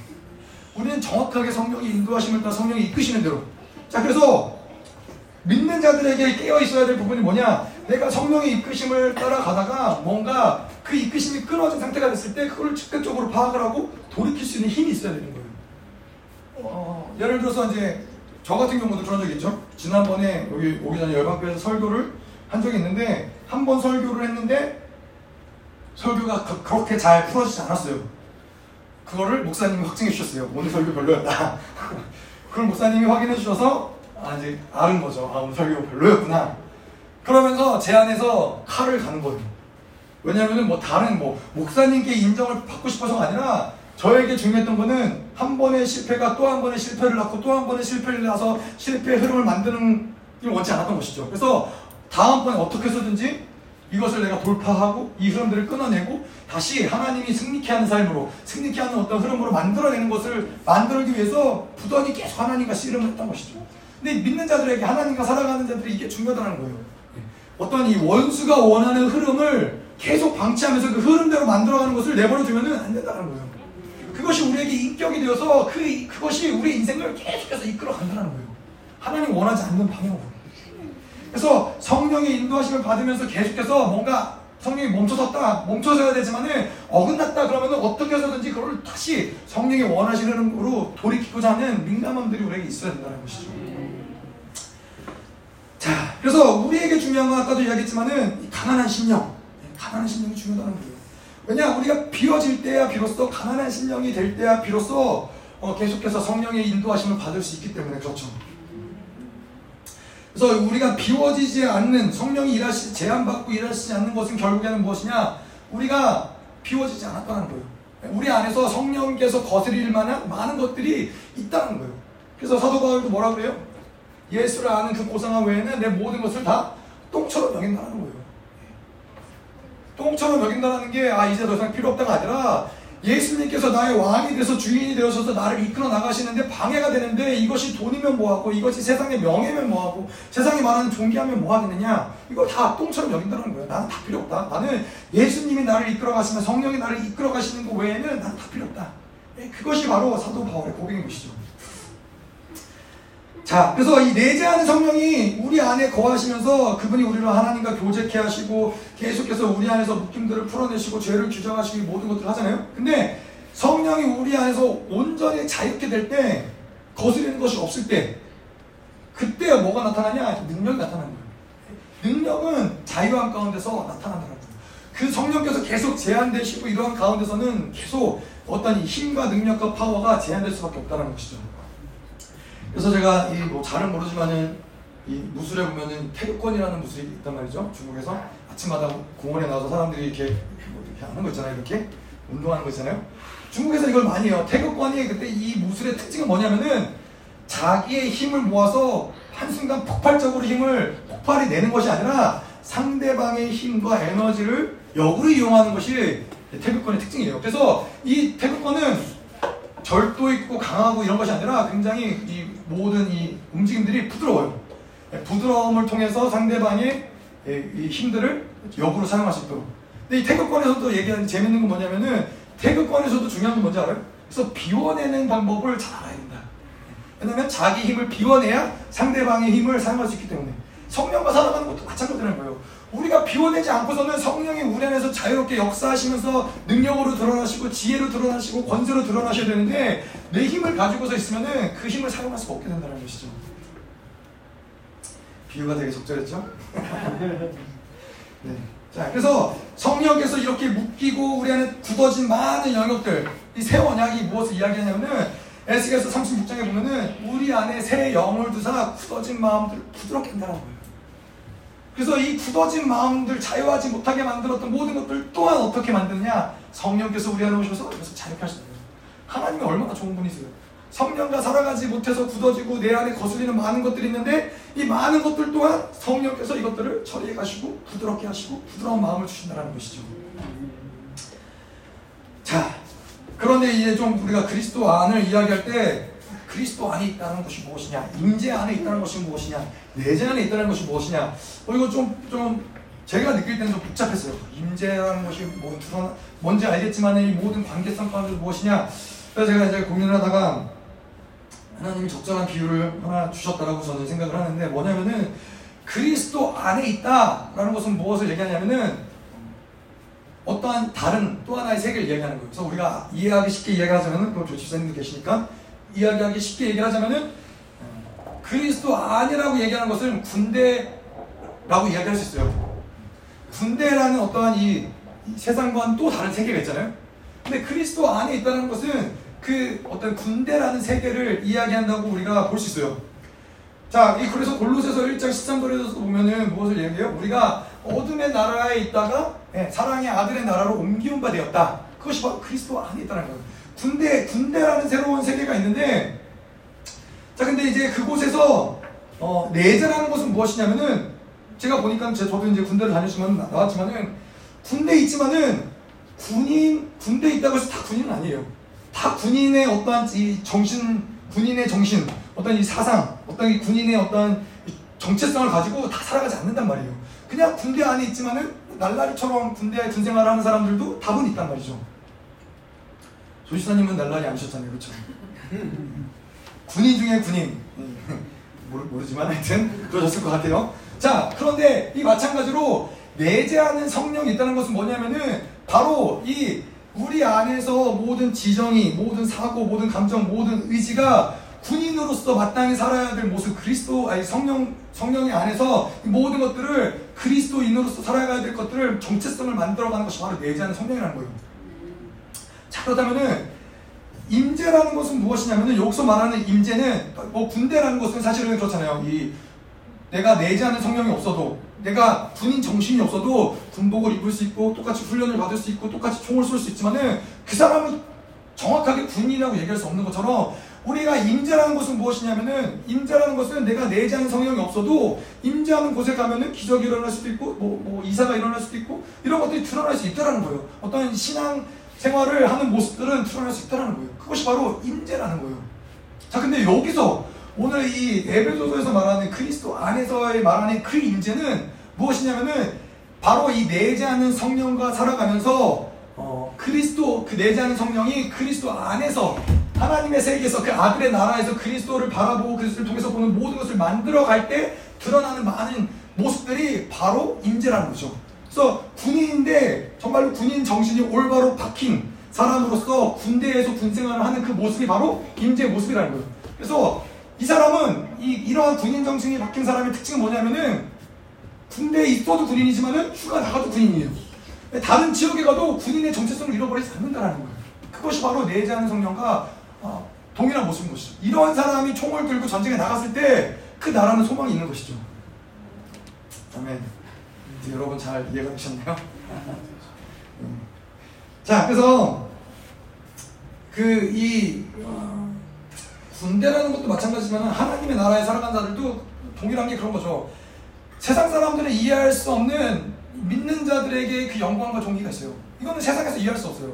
여러분 군인들도 마찬가지잖아요. 군인들이 군인이라는 세계, 군대라는 세계에서의 그 감격과 그 감동과 그 기쁨과 이런 것들을 세상에서는 이해하기 쉽지 않아요. 뭐 머리로 이해할 수 있을지 모르겠지만은 이해하기 쉽지 않아요. 제가 군대 있을 때 여러 순간도 있었지만 굉장히 감격스러웠던 순간이 언제였냐면은 이 훈련소에서 이제 4개월, 3개월 동안 3개월 동안 훈련을 쭉 받고 마지막 일주일이라는 시간 동안 이제 지옥 훈련을 해요. 지옥 훈련을 다 통과를 해야지만 비로소 이 훈련소를 제대할 수 있는 거죠. 그래서 뭐 그때 뭐 100km 행군도 하고 뭐 그때 뭐 한 번도 씻지도 못하고 산 속에서 계속해서 뭐 이런 어떤 뭐, 뭐 전쟁 훈련도 하고 뭐 여러 가지 많은 훈련들을 하고 다 통과하고 이제 어 정말 찝찝하고 막 땀에 쩔어가지고 뭐 군복도 빨지도 못하고 씻지도 못하고 얼마나 냄새가 나겠어요. 여러분 그거 아세요? 이 땀 냄새가 옆에 있는 사람이 씻지 못해서 나는 이 땀 냄새가 엄청 심하거든요. 근데 한 이틀, 3일, 4일 같이 지내다 보면은 나중에는 냄새가 안 나요. 그냥 그게 다 뭐라 그러죠? 네, 익숙해져 버려갖고 냄새가 안 나더라고요. 신기하더라고요. 이 땀이 났는데 못 씻으면 뭐가 괴롭냐면은 간지러워요. 간지럽잖아요. 땀이 나면 막 간지러운데 이게 땀이 굳으면은 막 간지럽단 말이에요. 근데 또 이제 다시 햇빛이 비치면 이제 굳은 게 녹아내리는데 그때는 따가워요. 살이 뭐 이렇게 쩔었던 게 이제 녹아서 그런지 따끔따끔하고 굉장히 고통스러워. 제가 이제 그런 지옥급 훈련을 일주일을 통과하고 이제 마지막에 훈련을 마치고 내려온단 말이죠. 이제 산에 어디 산에 가서 이제 하고 한참 동안 행군해서 땀에 쩔어가지고 내려올 때 긴 그 훈련 저희 부대 안에 큰 이 뭐 우리 나라는 연병장이라고 할 수 있고 큰 광장이 있어요. 거기에 이제 미국 국기도 서 있고 뭐 여러 가지 이제 단도 있고 이런데 이제 그 앞에 딱 이제 모든 훈련을 마친 훈련생들이 줄을 선단 말이죠. 줄을 서서 그때 뭐 하냐면은 수료식을 하는 거예요. 훈련을 온전히 다 마쳤다라는 수료식을 하는데 그때 이 수료식 어떻게 하냐면은 쭉 일렬로 서고 조교가 한 사람 한 사람 앞에 서요. 한 사람 한 사람 앞에 서면서 악수를 해요. 조교를 만진다는 것조차 생각할 수 없었던 그 전에 훈련소에서는 이름조차 없었어요. 그냥 훈련병 몇 번 약간 이런 식으로 불렸기 때문에 그리고 이제 조교도 계속 그런 얘기해요. 너희는 인간도 아니다. 너희는 어, 훈련소에 들어온 이 순간부터는 인간도 아니고 너희는 이름도 없고 이렇게 얘기를 해요. 근데 이제 그 순간에 모든 걸 마치고 내려왔을 때 조교가 한 사람 한 사람 악수를 하면서 뭘 주냐면은 우리 저희 같은 경우는 이제 군복에 US 머레인이라고 미 해병대라는 어떤 그 이름 명찰이 있거든요. 이름표를 다 붙이는 게 있거든요. 그거를 악수하면서 그걸 주면서 너는 이제부터 온전한 해병이다. 라고 얘기를 하면서 안아줘요. 그러면은 그때 사나이의 뜨거운 눈물이 울지 않는 훈련생이 아무도 없어요. 너무 감격. 왜냐면 이게 고통이 너무 컸기 때문에 고난이 너무 많았기 때문에 굉장히 감격스러운. 그게 막 저는 저는 이제 미국 간지 한 4년밖에 안, 안 됐기 때문에 뭐 그렇게 미국에 대한 마음도 없었고 미국인도 아니고 막 이렇게 이랬는데도 그럼에도 불구하고 막 눈물이 나는 거예요. 그러면서 이제 해병이라는 그 이제 나는 해병대구나. 이제는 나는 이 자랑스러운 지금 생각해보면 뭐 별거 아니었는데 그때는 그게 얼마나 이 심장을 뜨겁게 하는지 내가 이제 해병 해병이라는 나라를 지키는 해병이라는 것이 얼마나 뜨겁게 하는지 이거는 세상에서는 그게 뭐 대단한 그래서 뭐 돈을 주는 것도 아니고 뭐 대단한 무슨 뭐 명예 이런 것도 아닌데도 불구하고 그곳 군대에서만 느낄 수 있는 또 어떨 때 여러분이 희열을 느끼는지 아세요? 오늘 군대 얘기 너무 많이 하네. 어떨 때 희열을 느끼냐면 아침에 이제 조깅을 하러 운동을 하러 딱 나왔는데 조깅을 하러 나왔을 때 이 체육복을 딱 입고 이제 하는데 비가 내리기 시작한단 말이죠. 비가 내리면은 어, 아, 오늘 비 오니까 오늘 운동하지, 운동하지 말고 해산하고 각자 이제 뭐 돌아가는 게 아니라 비가 오면은 그래도 불구하고, 그럼에도 불구하고 이제 조깅을 하는 거죠. 뛰는 거죠. 다 같이 이제 뭐라 그러죠? 구부라고 그러나? 행군이라고 그러나? 구분가요? 뭐 하여튼 제가 잘 한국말을 잘 몰라서. 근데 이제 다 열과 종을 맞춰서 이제 다 뛰기 시작을 하는데 비를 한참 맞다 보면은 뭔가 이 뜨거운 게 훅 올라와요. 그러면서 이제 군가를 막 목청이 터져라라고 부르면서 뭔가 이, 이 자부심, 우리는 비를 맞으면서도 세상 사람들은 이게 뭐 하는 짓인가 싶은 거죠. 저게 뭐 대단한 일이죠. 근데 군인들은 그런 영광이 있다는 거예요. 뭐별뭐 그런 중요한 건 아니지만은 하나님을 믿는 그리스도 안에 사는 자들에게도 세상 사람들은 결코 이해할 수 없는 그 영광과 존귀가 기쁨과 희열이 그들에게 있다라는 거예요. 세상 사람들이 그걸 어떻게 이해하겠어요? 그리스도를 위해서 받는 핍박, 그리스도를 위해서 받는 고난, 그리스도를 위해서 포기하는 나의 모든 것들 가운데 세상은 이해할 수 없는 그 영광과 존귀가 있다는 거예요. 아멘. 좋습니다.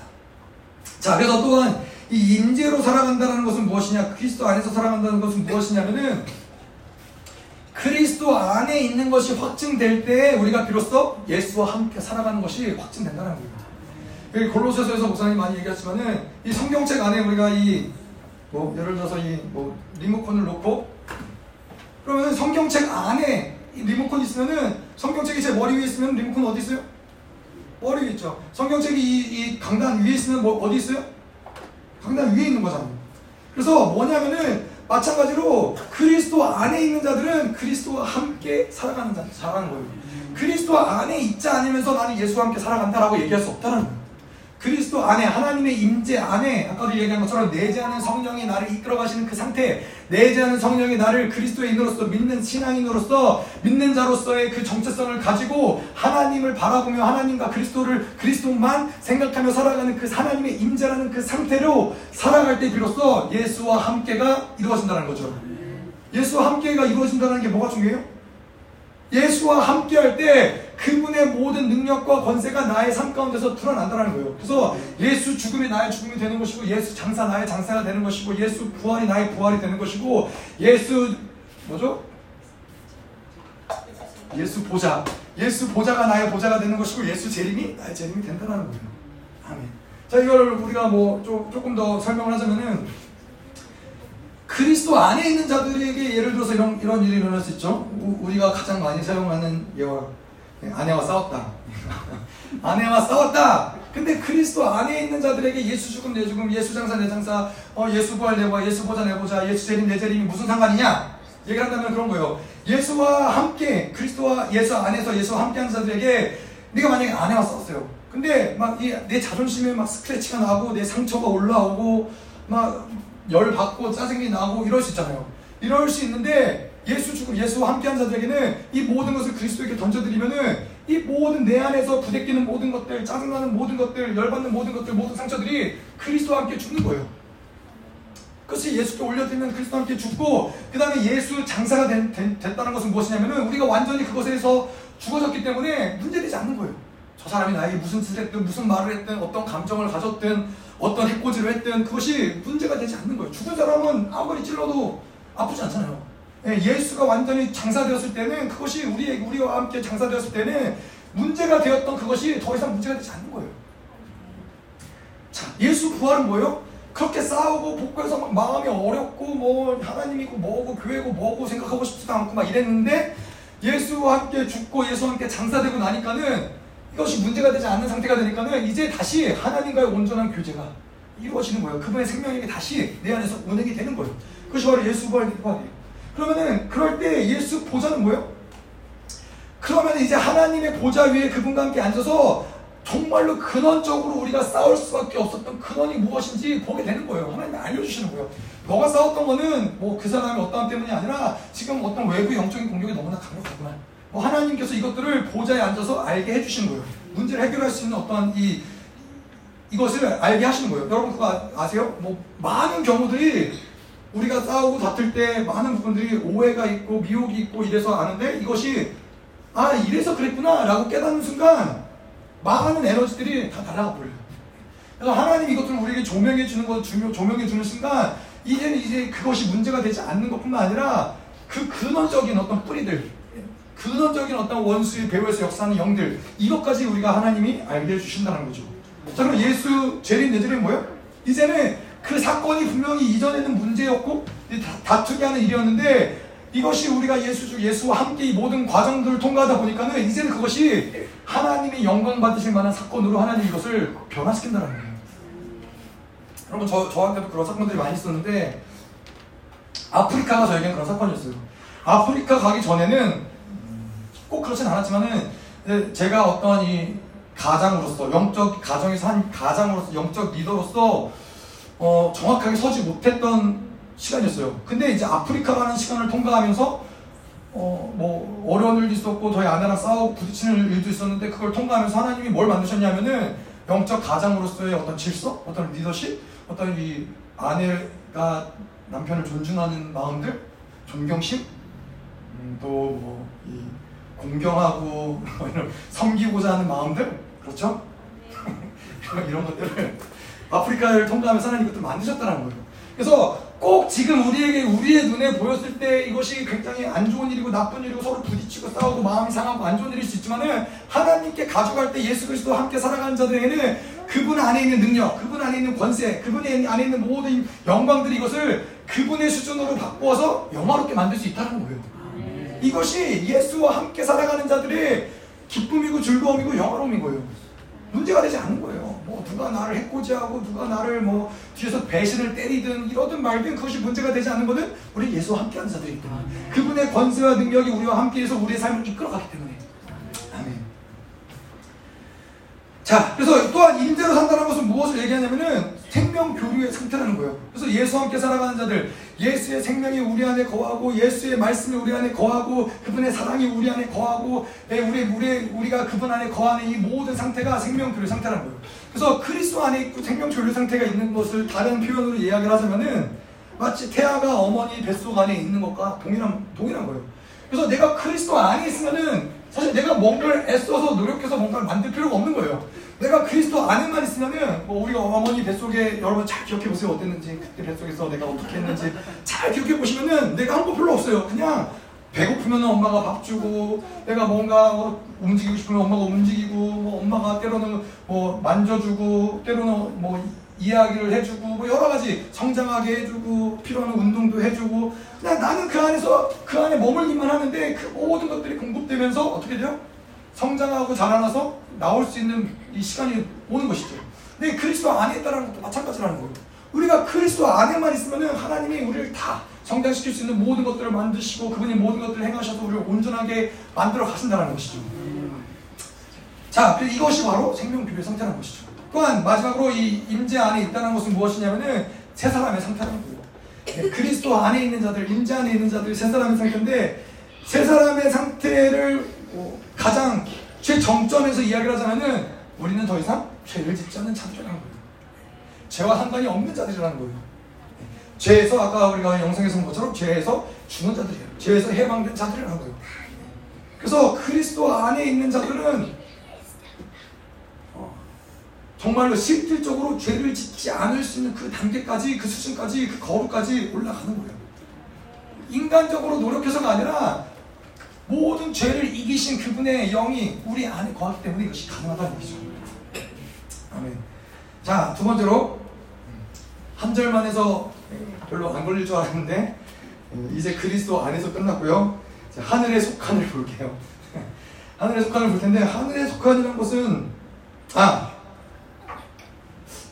얘기를 했나 해가지고요. 아, 그 어쨌건 넘어가서 하늘에 속한이라는 것은 무엇을 얘기하냐면은 이 시대에는 하늘이라는 것은 하늘들 사도 바울이 이 시대의 어떤 이, 이 사상 가운데서는 하늘이 단 그냥 이 하늘 한 한 개의 하늘을 이야기한 것이 아니라 세 가지의 하늘 1천층, 2천층, 3천층을 이야기한 거예요. 그래서 1천층은 우리가 보는 하늘을 이, 이, 시대에는 하늘이라고 생각을 했고 2천층은 그 하늘을 넘어서 있는 우주, 별들과 달들과 태양이 있는 그곳을 2천층이라고 해두 번째 하늘이라고 생각을 했고 세 번째 하늘은 그 모든 하늘을 넘어서 있는 하나님의 하나님이 거하시는 그곳, 영적인 세계가 있는 그곳을 바로 3천층이라고 이야기를 한 것이죠. 자, 근데 여기도 예, 복수로 나와 있어요. 하늘이 아니라 하늘들. 예, 그래서 이 하늘들을 이야기할 때는 뭐냐면은 하나, 하늘들에 속한 복이다. 그것은 어떤 이 땅에 국한된 스케일의 복이 아니라는 거예요.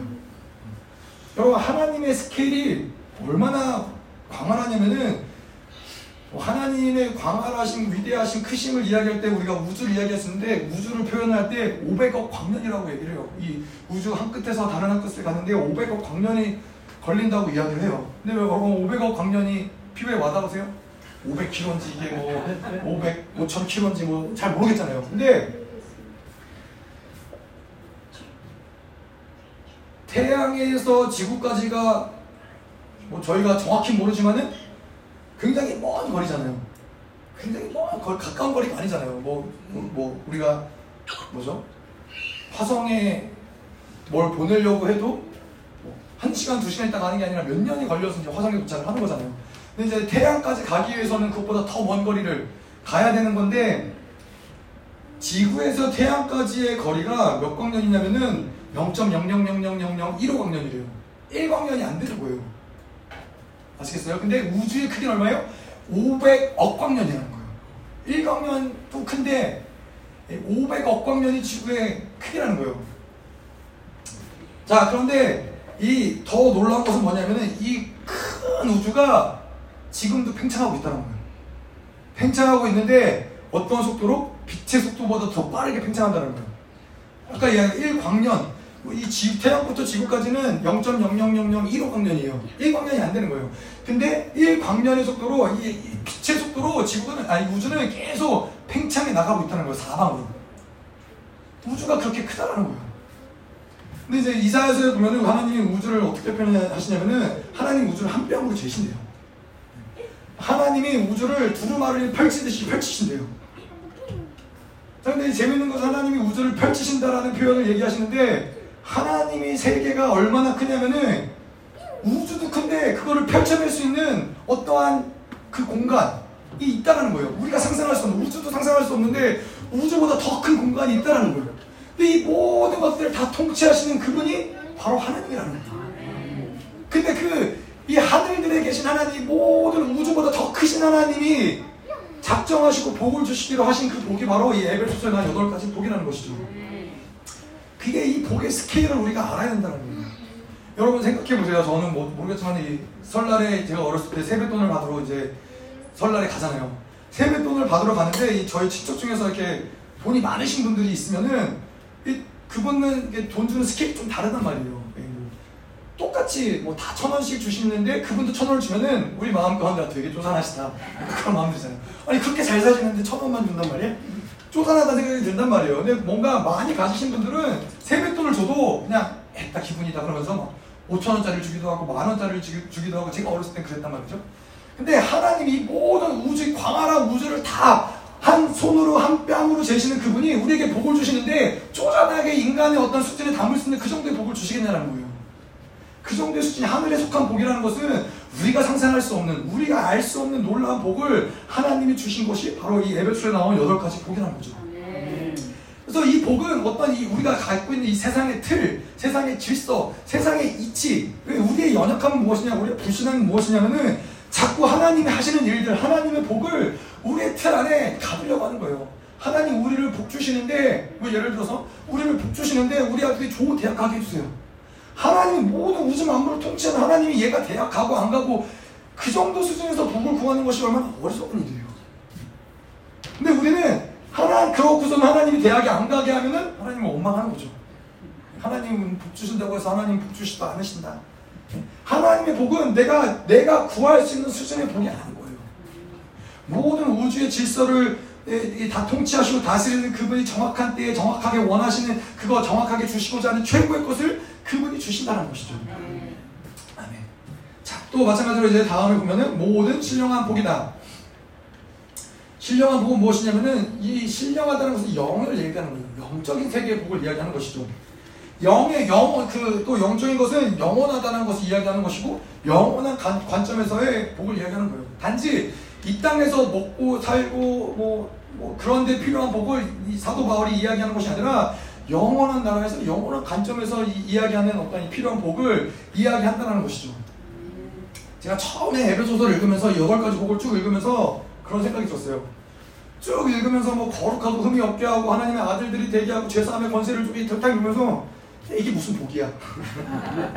이게 무슨 복이야? 아니 뭐 대단한 복을 내려서 뭐 땅을 얻게 하고 나라를 갖게 하고 그 정도는 돼야 복인 줄 알았는데 그때는 그랬어요. 처음 에베소를 읽으면 이게 무슨 뭐 대단한 복이야? 근데 이거는 영원한 나라, 영원한 관점, 이 영, 영생을 모르는 그 어떤 관점에서 볼 때는 이것은 어마어마한 복이라는 거예요. 영원한 나라를 살아간 우리에게 아들들이 되게, 하나님의 아들이 되게 하고, 후사가 되게 하고, 모든 권세를 주시고, 죄를 사할 수 있는 능력을 주시고, 이 모든 것들이 영원을 살아가는 이 하나님의 나라를 보는 자들에게는 이 땅에서 비교할 수 없는 복이라는 거죠. 자, 그래서 영, 이 그리스도인들은 어떠한 존재들이냐? 이 영적인 세계에서 영적인 모든 묶임과 모든 것들을 풀어낼 수 있고 묶고 풀 수 있는 권세를 가진 자들이 바로 믿는 자들이라는 거예요. 우리는 이 영원한 세계에서 운행되고 존재하면서 그것들을 풀어내는 존재들인 거죠. 이 눈에 보이는 이 현상 세계는 굉장히 제한적이에요. 눈에 보이는 이 세계도 제한적이지만은 이 세계를 받아들이고 접하고 생각하는 우리는 더 제한적이겠죠. 근데 우리가 알 수 있는 세계는 모든 것은 다 우리 어떤 우리의 뭐 눈으로 보이는 거, 귀로 듣는 것, 내뭐 두뇌로 이해하는 거, 내가 경험한 거 이건 다 나라는 쬐끄만 깔때기를 통해서 이 세계를 보고 있는 거예요. 세계를 판단하고 있는 거예요. 그러니까 얼마나 좋, 좋겠어요. 이 좁은 세계를 우리는 마치 전부인 것처럼 생각하고 살아간다는 거죠. 내 생각에서 틀리면 틀릴 것 같고 내 생각에서 맞으면 맞는 것 같고 근데 우리는 모르는 거예요. 여러분 우리가 뭐 그렇잖아요. 뭐 우리가 이, 이 거울 볼 때 이게 검정색이라고 보잖아요. 근데 이것이 이 물체가 정말로 본질적으로 검정색이냐 알기, 어, 알기 어려운 거예요. 그냥 우리가 이 검정색으로 보는 것은 우리의 눈 망각에 맺힌 그것을 통해서 검정, 검, 검정 색으로 인식하기 때문에 이걸 검정색으로 보는 것이지 이 본질은 그렇지 않을 수도 있다는 거예요. 그래서 요즘 시대에 뭐, 뭐래요? 이 빛을 빛을 통해서 우리 망막에 맺힌 어떤 형상을 보는 거잖아요. 근데 빛을 굴절을 해버리면은 이것이 보이지 않게 되는 거예요. 그래서 그런 빛의 굴절을 통해서 투명 망토를 만들기도 하고 그러잖아요. 다 속아나는 거예요. 우리가 눈에 보이는 것으로 판단하고 귀에 듣는 것으로 판단하고 살아가면은 다 속아가는 거예요. 다 원수들이 그것을 가지고 장난을 치는 거예요. 오직 본질을 볼 수 있는 비결은 뭐냐? 영적인 세계를 이해할 수 있어야 된다는 거예요. 영적인 세계에서 만들어지는 것이 현상의 세계에 드러난다는 거예요. 자, 여러분들 제가 열방교회에서 있으면서 보니까는 남자분들, 특별히 남자분들이 어려워하는 게 뭐냐면은 영영거리는 거 되게 싫어요. 남자분들이 열방에서 영영거려서 뭐 사람들이 뭐만 했다면 그거 영이다, 뭐만 했다면 그거 영이다, 그건 세상의 영이다, 그거는 뭐 종교의 영이다. 근데 사실 저도 그렇게 영영거리는 거 별로 안 좋아했었어요. 안 좋아하고 영적 전쟁 막 이런 거 뭐 아니 하나님이 다 이기시고 다 승리하시고 하나님이 사랑이신데 무슨 굳이 전쟁을 해야 되냐 이런 생각이 저한테도 물론 있었어요. 그래서 영영거리는 거 별로 안 좋아하는데 그래서 제가 어디서 되게 재밌는 얘기를 들었는데 저 셀장이 세라들한테 너 그거 영이다 너 그거 처리해야 된다 영이다. 그러니까는 아우 나 제발 그만 좀 영영거리라고 영년 들하기 너무 싫다 했더니 그 셀장이 뭐라고 그랬는지 아세요? 너 그것도 영이다. 영이라는 소리 듣기 싫어하는 그것도 영이라고. 뭐 이게 과도할 정도로 뭐 영을 얘기하는데 근데 그게 우리에게 지금의 단계에서는 필요해요. 중요해요. 영의 세계가 영이 어떻게 돌아가는지를 인식하고 인지하지 못하면은 사실 영적인 세계에서 묶고 푸는 권세를 어떻게 사용하겠어요? 제가 이거를 몰랐다가 아프리카 가면서 많은 부분이 열렸어요. 아프리카에서 제가 영적 전쟁 그 전에 영적 전쟁의 측면보다는 하나님의 사랑, 하나님의 선하심 뭐 이러한 부분 남자분들은 약간 그런 성향도 있어요. 하나님의 사랑, 선하심에 대한 이런 하나님의 위대하심, 크심 이런 것들에 대한 마음이 강했는데 아프리카에 갔을 때 그곳에 이 마녀들이 그 땅에서 이제 그 여왕이 마녀 중에서도 가장 큰, 마, 큰 마녀. 그래서 거기 뭐 인신제사도 드리고 뭐 별의별 짓을 다 해요. 그런데 거기서 하나님이 그곳 가운데서 마녀랑 전쟁하라는 마음을 주셨어요. 마녀랑 전쟁하라는 마음을 주시고서는 그 거기에서 무슨 갈대 축제라는 축제가 있단 말이에요. 그 축제가 있어서 그거에 대해서 어 이게 왜 이렇게 사람들이 동네에 없지 했더니 그날 이제 갈대 축제가 있는 날인 거예요.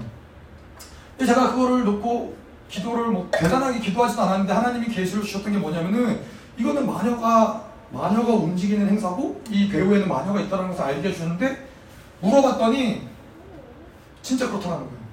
그 하나님이 그 마녀 중에서도 특별히 여왕이 마녀 중에서도 가장 강력하게 이것을 움직인다라고 얘기했더니 그것도 맞다라는 거예요.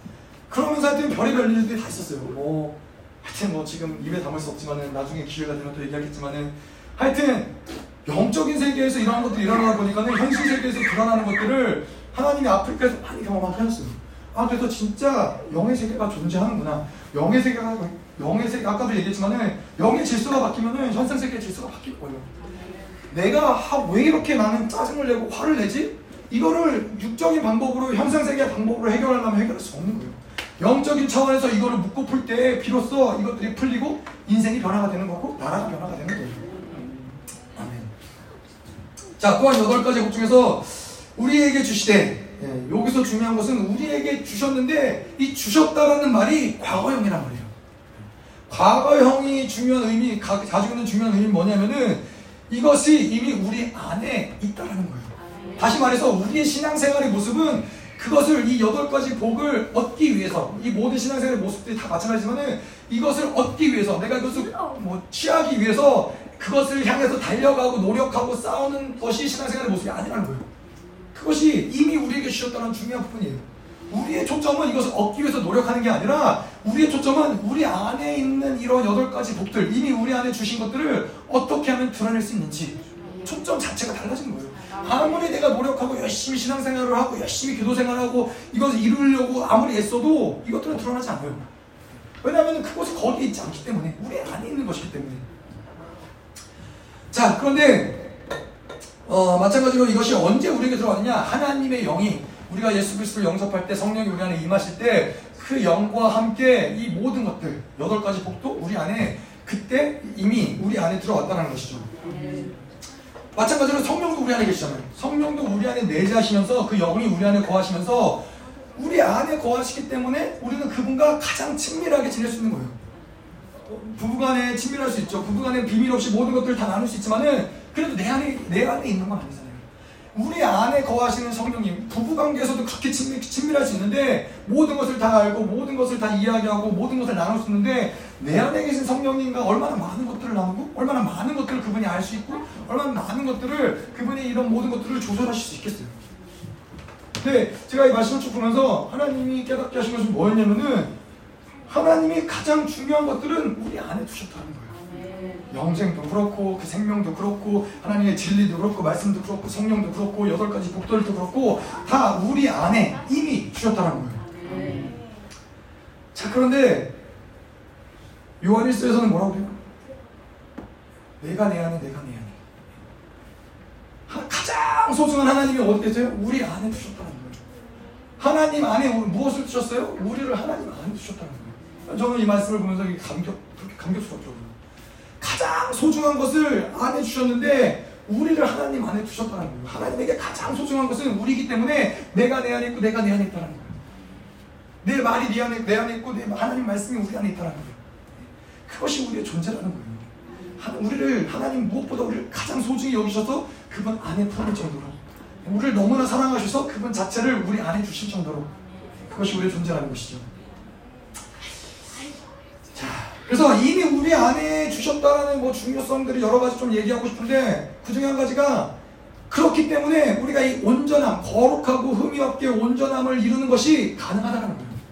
내가 만약에 여덟 가지 복들 내가 하나 없고 두 개 없고 세 개 없고 네 개 없고 다섯 가지 없고 막 이런 어떻게든 얻어야 되는데 여덟 번째를 얻지 못했어. 그래서 이 온전함을 이루지 못하는 게 아니라 여덟 가지 복들이 이미 우리 안에 있기 때문에 이 거룩과 온전함을 이루는 것이 우리에게는 가능한 얘기라는 거예요. 이것이 불가능한 얘기가 아니고 이게 어렵지 않다라는 것이죠. 자, 그래서 이 로마서 8장 30절에도 보면은 또 미리 정하신 그들을 또한 부르시고 부르신 그들을 또한 의롭다 하시고 의롭다 하신 그들을 또한 영화롭게 하셨느니라. 여기서도 모든 동사들은 다 과거형이에요. 그분이 이미 다 이렇게 만드셨다는 거예요. 그분이 이미 다 우리 안에 이 모든 것들을 두셨다는 거예요. 이걸 보면서 우리가 뭘 볼 수 있어요? 하나님의 구원과 이 구원의 완성, 이 온전함, 거룩함 이런 거는 하나의 패키지라는 거예요. 내가 구원을 이루었는데 완성을 이루지 못한다. 이거는 패키지가 무너진다는 거예요. 패키지 말이 안 된다는 거예요. 하나님이 구원을 주셨다는 거는 아까도 얘기한 대로 이 로마서 8장에서 나온 것처럼 하나님이 미리 정하신 그들을 또한 부르시고 부르신 그들 또한 의롭다 하시고 의롭다 하신 그들 또한 영화롭게 하셨느니라. 부르셔서 영화롭게 만드는 것까지 다 과거예요. 다 이미 우리 안에 주신 것. 그분의 의지, 뭐 우리가 다음 주에 또 선택과 예정에서 잠깐 나누겠지만은 하나님이 우리를 예정하신 것은 우리를 온전하게 만드시기를 작정하셨기 때문에 우리를 구원하시고 우리를 아들 삼으셨다는 거예요. 네, 제가 이거를 어떻게 하면 조금 더 마음에 와닿게 설명할 수 있을까 좀 고민을 하다가 아, 그런 거죠. 우리가 씨앗을 심잖아요. 농사를 질 때 씨앗을 잘 심어요. 좋은 씨앗을 가져다가 옥토에다가 씨앗을 잘 심는단 말이에요. 씨앗을 잘 심어갖고 이제 땅을 다 덮었는데 씨앗을 잠시 잘 심고 덮어놓고 그 땅을 버려버리는 사람이 있을까요? 없다는 거예요. 씨앗을 심을 때에는 씨앗을 심는 목적이 뭐예요? 그것이 잘 자라나서 뭐 꽃을 피우듯 뭐 열매를 맺듯 그, 그 거기까지 가는 것이 씨앗을 심는 목적이잖아요. 근데 인간도 그런데 인간도 하나의 씨앗을 심을 때 바라보는 것이 그 열매를 맺기까지 물도 주고 뭐 가지도 치고 거름도 주고 계속해서 땅도 기경을 하고 벌레도 잡고 모든 걸 통해서 열매를 맺기까지 그 무단히 애를 쓰는데 하나님이 우리에게 구원을 주시고 예수의 생명을 예수의 씨앗을 우리에게 신경 놓으시고서는 우리가 그 열매를 맺는 데까지 하나님이 온전히 그것을 기다리고 일하시고 하나님이 계속해서 만들어 가시지 않겠냐는 거예요. 하나님은 그 씨앗을 심으셨기 때문에 누구보다 어떤 인간보다 어떤 농부보다 더 신실하신 농부이신 그분께서는 열매를 맺기까지 쉬지 않고 계속 일하셔서 어떻게 해서든지 거룩하고 온전한 열매를 맺으시게 하시겠다는 것이 하나님의 예정, 하나님의 의지, 하나님의 고집이라는 거예요. 자, 근데 우리는 그러셨잖아요. 아니 근데 왜 그런데 어떻게 어떤 사람들은 교회를 다니는데도 불구하고 여전히 성장하지 않고 변화되지 않고 그러다 깨꼬닥해서 죽는 사람도 있으니까 하나님의 의지가 거룩하고 없게 만드는 건데 하나님의 의지가 우리 예수 그리스도의 장성한 분량까지 만들어서 예수 그리스도를 닮은 사람을 만드는 것인데 왜 그렇습니까? 뭐 여러 가지를 이야기할 수 있지만 가장 근본적으로 또 우리가 예배수를 이야기하면서 이야기할 수 있는 건 무엇이냐면은 이 모든 성장의 비결은 어디에 있다? 교회에 있다는 거예요. 1차적으로 교회 성장할 수 없는 그 교회에 있으면은 아니면 교회 밖에 있으면 뭐 선교 단체에 있다 뭐 그러한 경우에는 이것이 가능하지 않다는 거예요. 모든 여덟 가지 복들이 교회를 통해서 주신 복들이고 모든 지 영적으로 성장할 수 있는 시스템들을 교회를 통해서 주신 것이지 교회를 벗어나서 우리가 무엇을 할 수 있다는 불가능한 얘기라는 거예요. 아 때로는 교회를 다니지만은 이러한 영적인 것들을 공급할 수 없는 교회에 있을 때에는 아무리 열심히 교회를 다녔고 아무리 열심히 신앙생활을 해도 성장할 수 없다는 거예요. 구원도 우리의 노력과 힘으로 이룰 수 없는 것처럼 우리의 영적인 성적과 성, 성, 성장과 온전함을 이루는 것도 내가 노력해서 만들 수 있다는 거 아닌 거예요. 그리스도 안에 거할 때 하나님이 세우신 교회 몸 몸된 교회 안에 거할 때 거기서 가지가 자라고 싹이 나고 열매를 맺게 된다는 것이죠. 아멘. 자 그래서 이 거룩하고 흠이 없게 되는 것이 우리 교회의 초점이죠. 우리 신앙생활 초점이고 사역의 초점도 마찬가지인 거예요. 그래서 사역의 초점이라는 것은 무엇이냐면은 목사님이 이야기하신 거예요. 사역이라는 것은 어떠한 사람 안에 무엇이 드러날 시기가 되었는가 이거 하나님의 어떤 좋은 것들이 드러날 시기가 되었는가를 계속 보는 거예요. 그것을 또한 그것이 드러나야 되는데 드러나지 않는 그것을 제한하는 어떠한 육, 육적인 것이 무엇인가 그리고 어떻게 하면 그 육적인 것을 제거해서 그것이 드러날 수 있도록 도와줄 것인가 이것이 사역의 모든 전면적인 모습이라는 거예요. 이것이 목회의 모습이라는 거예요. 이것이 무엇을 근간으로 해서 이야기하는 거예요? 우리 안에 이미 다 두셨기 때문에 뭐를 새롭게 심어주고 뭐를 새롭게 만들고 뭐를 끌어주고가 아니라 이미 우리 안에 모든 걸 다 두셨기 때문에 이제 그 숨겨진 씨앗이 이제 자랄 때가 됐구나 자랄 때가 되면 뭐 해줘야 돼요? 물을 줘야 돼요? 모르겠어요. 자랄 때가 되면 뭘 해줘야 되고 이제 열매를 맺고 맺을 때가 되면 또 가지를 쳐줘야 되고 이 모든 것들을 네, 여기 장인이 계시는 포도 포도밭의 장인들이 계시는데 그래서 하여튼 이, 이 모든 것들이 사실은 이 교회의 어떤 목회, 교회의 모든 사역의 방향성은 그거라는 거예요. 이미 심겨졌기 때문에, 이미 모든 것이 우리 안에 주어졌기 때문에 계속 그것들이 드러날 수 있도록 그, 그것을 도와주는 역할을 하는 것이죠. 자, 그리고 이미 우리 안에 주어졌다라는 것의 또 한 가지 강력한 것은 무엇이냐면은 하나님의 풍성함이 우리 안에 있다는 거예요. 어, 하나님의 그리스도의 장성한 분량까지 자라나는 것, 온전한 데까지 자라나는 데 있어서 중요한 것은 계속해서 양분이 주어져야겠죠. 이 씨앗이 자라는 데까지는 매일같이 물을 주고 뭐 양피와 양분을 주는데 하나님이 이 모든 것들을 우리 안에 주셨는데 여덟 가지 복들도 그렇고 이거 주셨는데 어떻게 주셨느냐? 풍성하게 주셨다는 거예요. 아주 풍성하게 공급한다는 거예요. 날마다 이 출애굽기의 이스라엘 백성들이 광야에서 먹을 게 없을 때 하나님이 만나와 매출하기를 매일같이 공급해 주시죠. 매일같이 풍성하게 아무리 먹어도 아무리 먹어도 모자라지 않을 만큼 공급해 주신다는 거예요. 하나님께 나아가는 자들에게 교회 안에 이 모든 영적인 시스템 안에 있는 자들에게 성장할 수 있는 모든 것들을 하나님이 이미 다 주셨고 그것들을 계속해서 우리에게 공급해 주신다는 거예요. 근데 이 성장 계속 성장할 수 있는 것들을 우리 안에 이미 모든 것들을 풍성하게 주셨는데 그 깊이가 어느 정도냐면은 천년 왕국에 가서까지도 계속해서 변화되고 성장한다는 거예요. 새하늘과 새 땅에 가서까지도 계속 계속 변화되고 성장한다는 거예요. 어떻게 성장해요? 풍성함으로 계속 양분들이 공급되어지기 때문에 성장한다는 거예요. 내가 노력해서 성장하는 게 아니라 계속해서 뭔가가 공급되어진다는 거예요. 이 풍성함의 깊이가 그 정도 뭐예요? 오늘 적당히 살만한 풍성함을 주시는 게 아니라 오늘 적당히 살만한 풍성함을 하나님 우리에게 주신 것이 아니라 천년 왕국을 통과하면서까지도 계속 성장할 수 있는 모든 것들을 공급하신다는 거예요. 자, 근데 이 풍성함을 제가 이번 한 주 동안 묵상하면서 주셨던 하나님 강경이 뭐냐면은 풍성함을 주시는 그 내면에 있는 하나님의 마음과 하나님의 사랑이라는 거예요. 제가 이, 이 광주 교회를 세우면서 어, 뭐 열방교에서도 많은 것들을 해주셨고 또 많은 분들이 또 헌금을 해주셨지만은 저희 아버지가 여러분들이 앉아 계시는 의자를 저희 아버지가 헌금하셔서 방석과 의자와 좌식 의자를 사주셨단 말이죠. 근데 제가 이제 아버지가 이제 의자랑 이런 것들을 해주시고 싶다고 하셔갖고 사주셨는데 제가 그랬어요. 얼마 몇 개 정도 필요할까? 라고 이제 물어보셔서 저는 이제 아버지를 배려하는 마음으로 한 제가 생각했던 것보다 한 10개 정도 적게 그럼 뭐한 30개 정도면 되지 않을까? 뭐 이제 저희 아버지한테 얘기했어요. 근데 저희 아버지는 항상 제가 말하는 것보다 10개 더 많이, 20개 더 많이. 예. 좌식 의자도 그렇고, 이 의자도 그렇고, 방석도 그렇고. 제가 얘기한 것보다 항상 더 많이 주셨던 거예요. 그럼 뭐냐면은 아버지가 저를 사랑하는 마음이 조금이라도 더 풍성하게 주시고 싶은 마음이 거기에서 묻어나는 거예요. 근데 하나님의 풍성하심을 생각할 때 왜 하나님이 은혜의 풍성함, 긍휼의 풍성함, 하나님의 영광의 풍성함을 왜 우리에게 그 풍성함으로 대우하시느냐? 그거는 그만큼 하나님 우리를 사랑하시기 때문이라는 거예요. 하나님의 풍성함의 깊이 천년왕국을 계속 통과하면서까지도 우리를 예수 그리스도의 장성한 분량까지 성장하는데 공급하는 모든 풍성함들이 그 이유는 무엇이냐? 모든 그분의 모든 것들이 다 그분의 것들이에요. 이 모든 우주의 것들이 그분의 것들인데 하나님이 우리를 사랑하시기 때문에 아낌없이 한량 없이 다 공급하신다는 거예요. 풍성함은 그렇기 때문에 하나님의 사랑인 거예요. 그래서 우리가 이 땅 가운데 살아가면서 교회가 이 땅 가운데 존재하면서 풍성함을 잃어버렸다. 그거는 그냥 풍성함을 잃어버린 게 아니에요. 하나님의 사랑을 잃어버린 거예요. 하나님의 마음을 잃어버린 거예요. 그래서 교회는 반드시. 예, 영광의 풍성함, 영, 모든 은혜의 풍성함, 긍휼의 풍성함, 교회가 모든 사역하는 데 필요한 모든 것들, 성장하는 데 필요한 모든 것들이 제한 없이 공급하, 하나님께서 공급하신다는 것이죠. 아멘. 자, 그래서 이 모든 풍성함을 가지고 우리가 어디까지 나아가는 것이냐?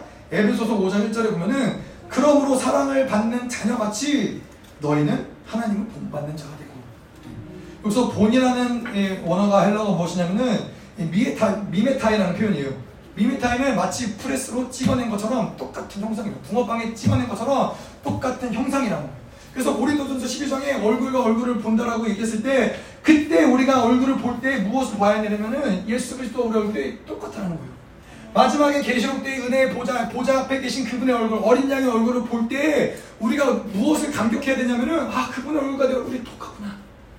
우리가 그분과 똑같아진 비결이 뭐예요? 하나님의 한량 없는 사랑이 계속해서 교회를 통해서 공급하여 주셔서 풍성함을 통해서 제한 없이 자라나고 자라나고 자라나서 예수의 얼굴을 봤는데 그분의 얼굴과 내 얼굴이 똑같은 거예요.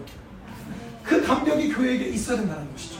그것이 오늘 이야기하는 여덟 가지 복들. 이 하나님이 어떤 복들을 주셨느냐? 하나님이 그리스도 안에서 주신 복들이라는 것이고, 이 끝없는 하늘에 속한 복들이라는 것이고, 신령한 복들이라는 것이고, 이것이 바로 이 미 우리에게 주셨다는 거예요. 이것이 바로 우리가 볼 다음 주에 볼 여덟 가지 복들. 하나님이 이 복들의 특색을 우리 오늘 나누길 원했고, 이것을 가지고 우리가 좀 같이 예배를 마무리하고 기도하기 원합니다.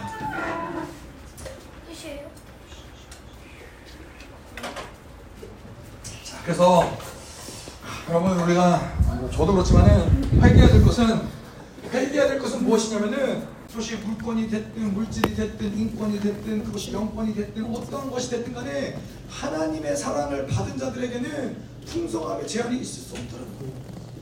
우리가 하나님의 사랑을 의심하고 하나님의 사랑을 불신하였기 때문에 아유 뭐 나 같은 사람 뭐이 정도면 됐지 뭐 이 정도면 만족하고 감사하며 사는 것이지 그거는 겸손이 아니라 그것은 하나님의 사랑을 받지 못하는 거예요. 하나님이 우리를 어떻게 사랑하셔서 어떠한 존재로 만드시고 어떠한 존귀를 주시고 어떻게 이끌어 가시는지를 우리가 믿지 못하는 거예요. 우리를 아들로 만드시고 후사로 만드시고 그 하나님의 모든 기업과 유업을 주시기를 원하시는 그분의 마음을 배척하는 거예요. 하나님 이 시간 우리 같이 기도하기 원합니다. 하나님 우리가 어떠한 존재인지 하나님 어떠한 사랑을 받은 자들인지 주님 보게 하여 주시옵소서. 하나님 당신께서는 매일같이 그분의 사랑이 어떠함으로 드러나느냐? 풍성함으로 드러나고 있습니다 하나님. 오늘 하루를 성장할 수 있는 오늘 하루를 하나님을 닮아갈 수 있는 오늘 하루를 하나님 모든 만물을 통치할 수 있는 모든 풍성함들을 우리에게 허락하셨는데 하나님 오늘도 우리가 근근히 살아가고 있습니다. 하나님 오늘도 어렵게 어렵게 하루를 버티며 견디며 살아가고 있습니다. 하나님 하지만 오늘 보게 하여 주셔서. 하나님의 사랑하는 입은 자들의 본질은 바로 풍성함이니라. 하나님 이 시간 우리 모두 하나님 모든 이 기능과 모든 하나님 연약함과 하나님 모든 하나님 그 무력함들을 완전히 다 날려버리시고 하나님 이제는 내가 너에게 제한 없이 공급하여 드리나 모든 성장하는 데 필요한 모든 것들 이미 내가 너희 안에 준 것들을 내 들춰낼 시간이 왔노라. 너 하나님 하나님의 사랑이 모든 풍성함들을 풀어내게 하셔서도 더 충만하게 하나님 하셔서.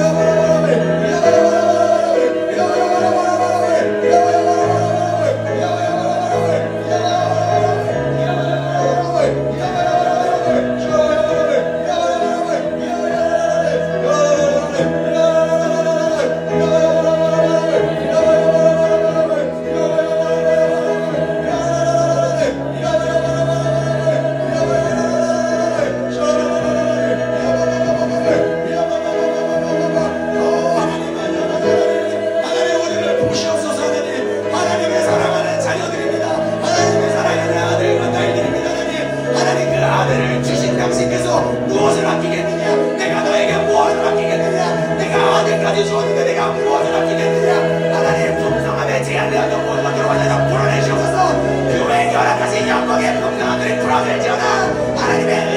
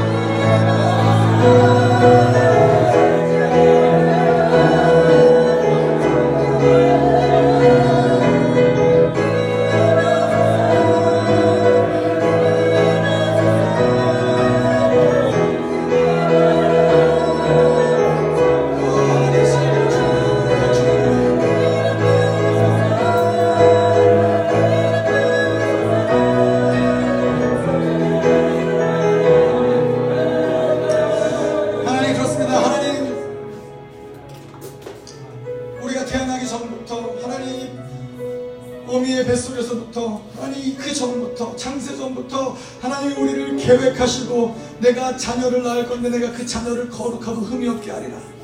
하나님 이것이 당신의 계획이었음을 하나님 우리가 봅니다. 하나님 당신이 결단코 이 자녀를 낳고 하나님 중도의 자녀를 포기하지 않으심을 주님 우리가 믿습니다. 하나님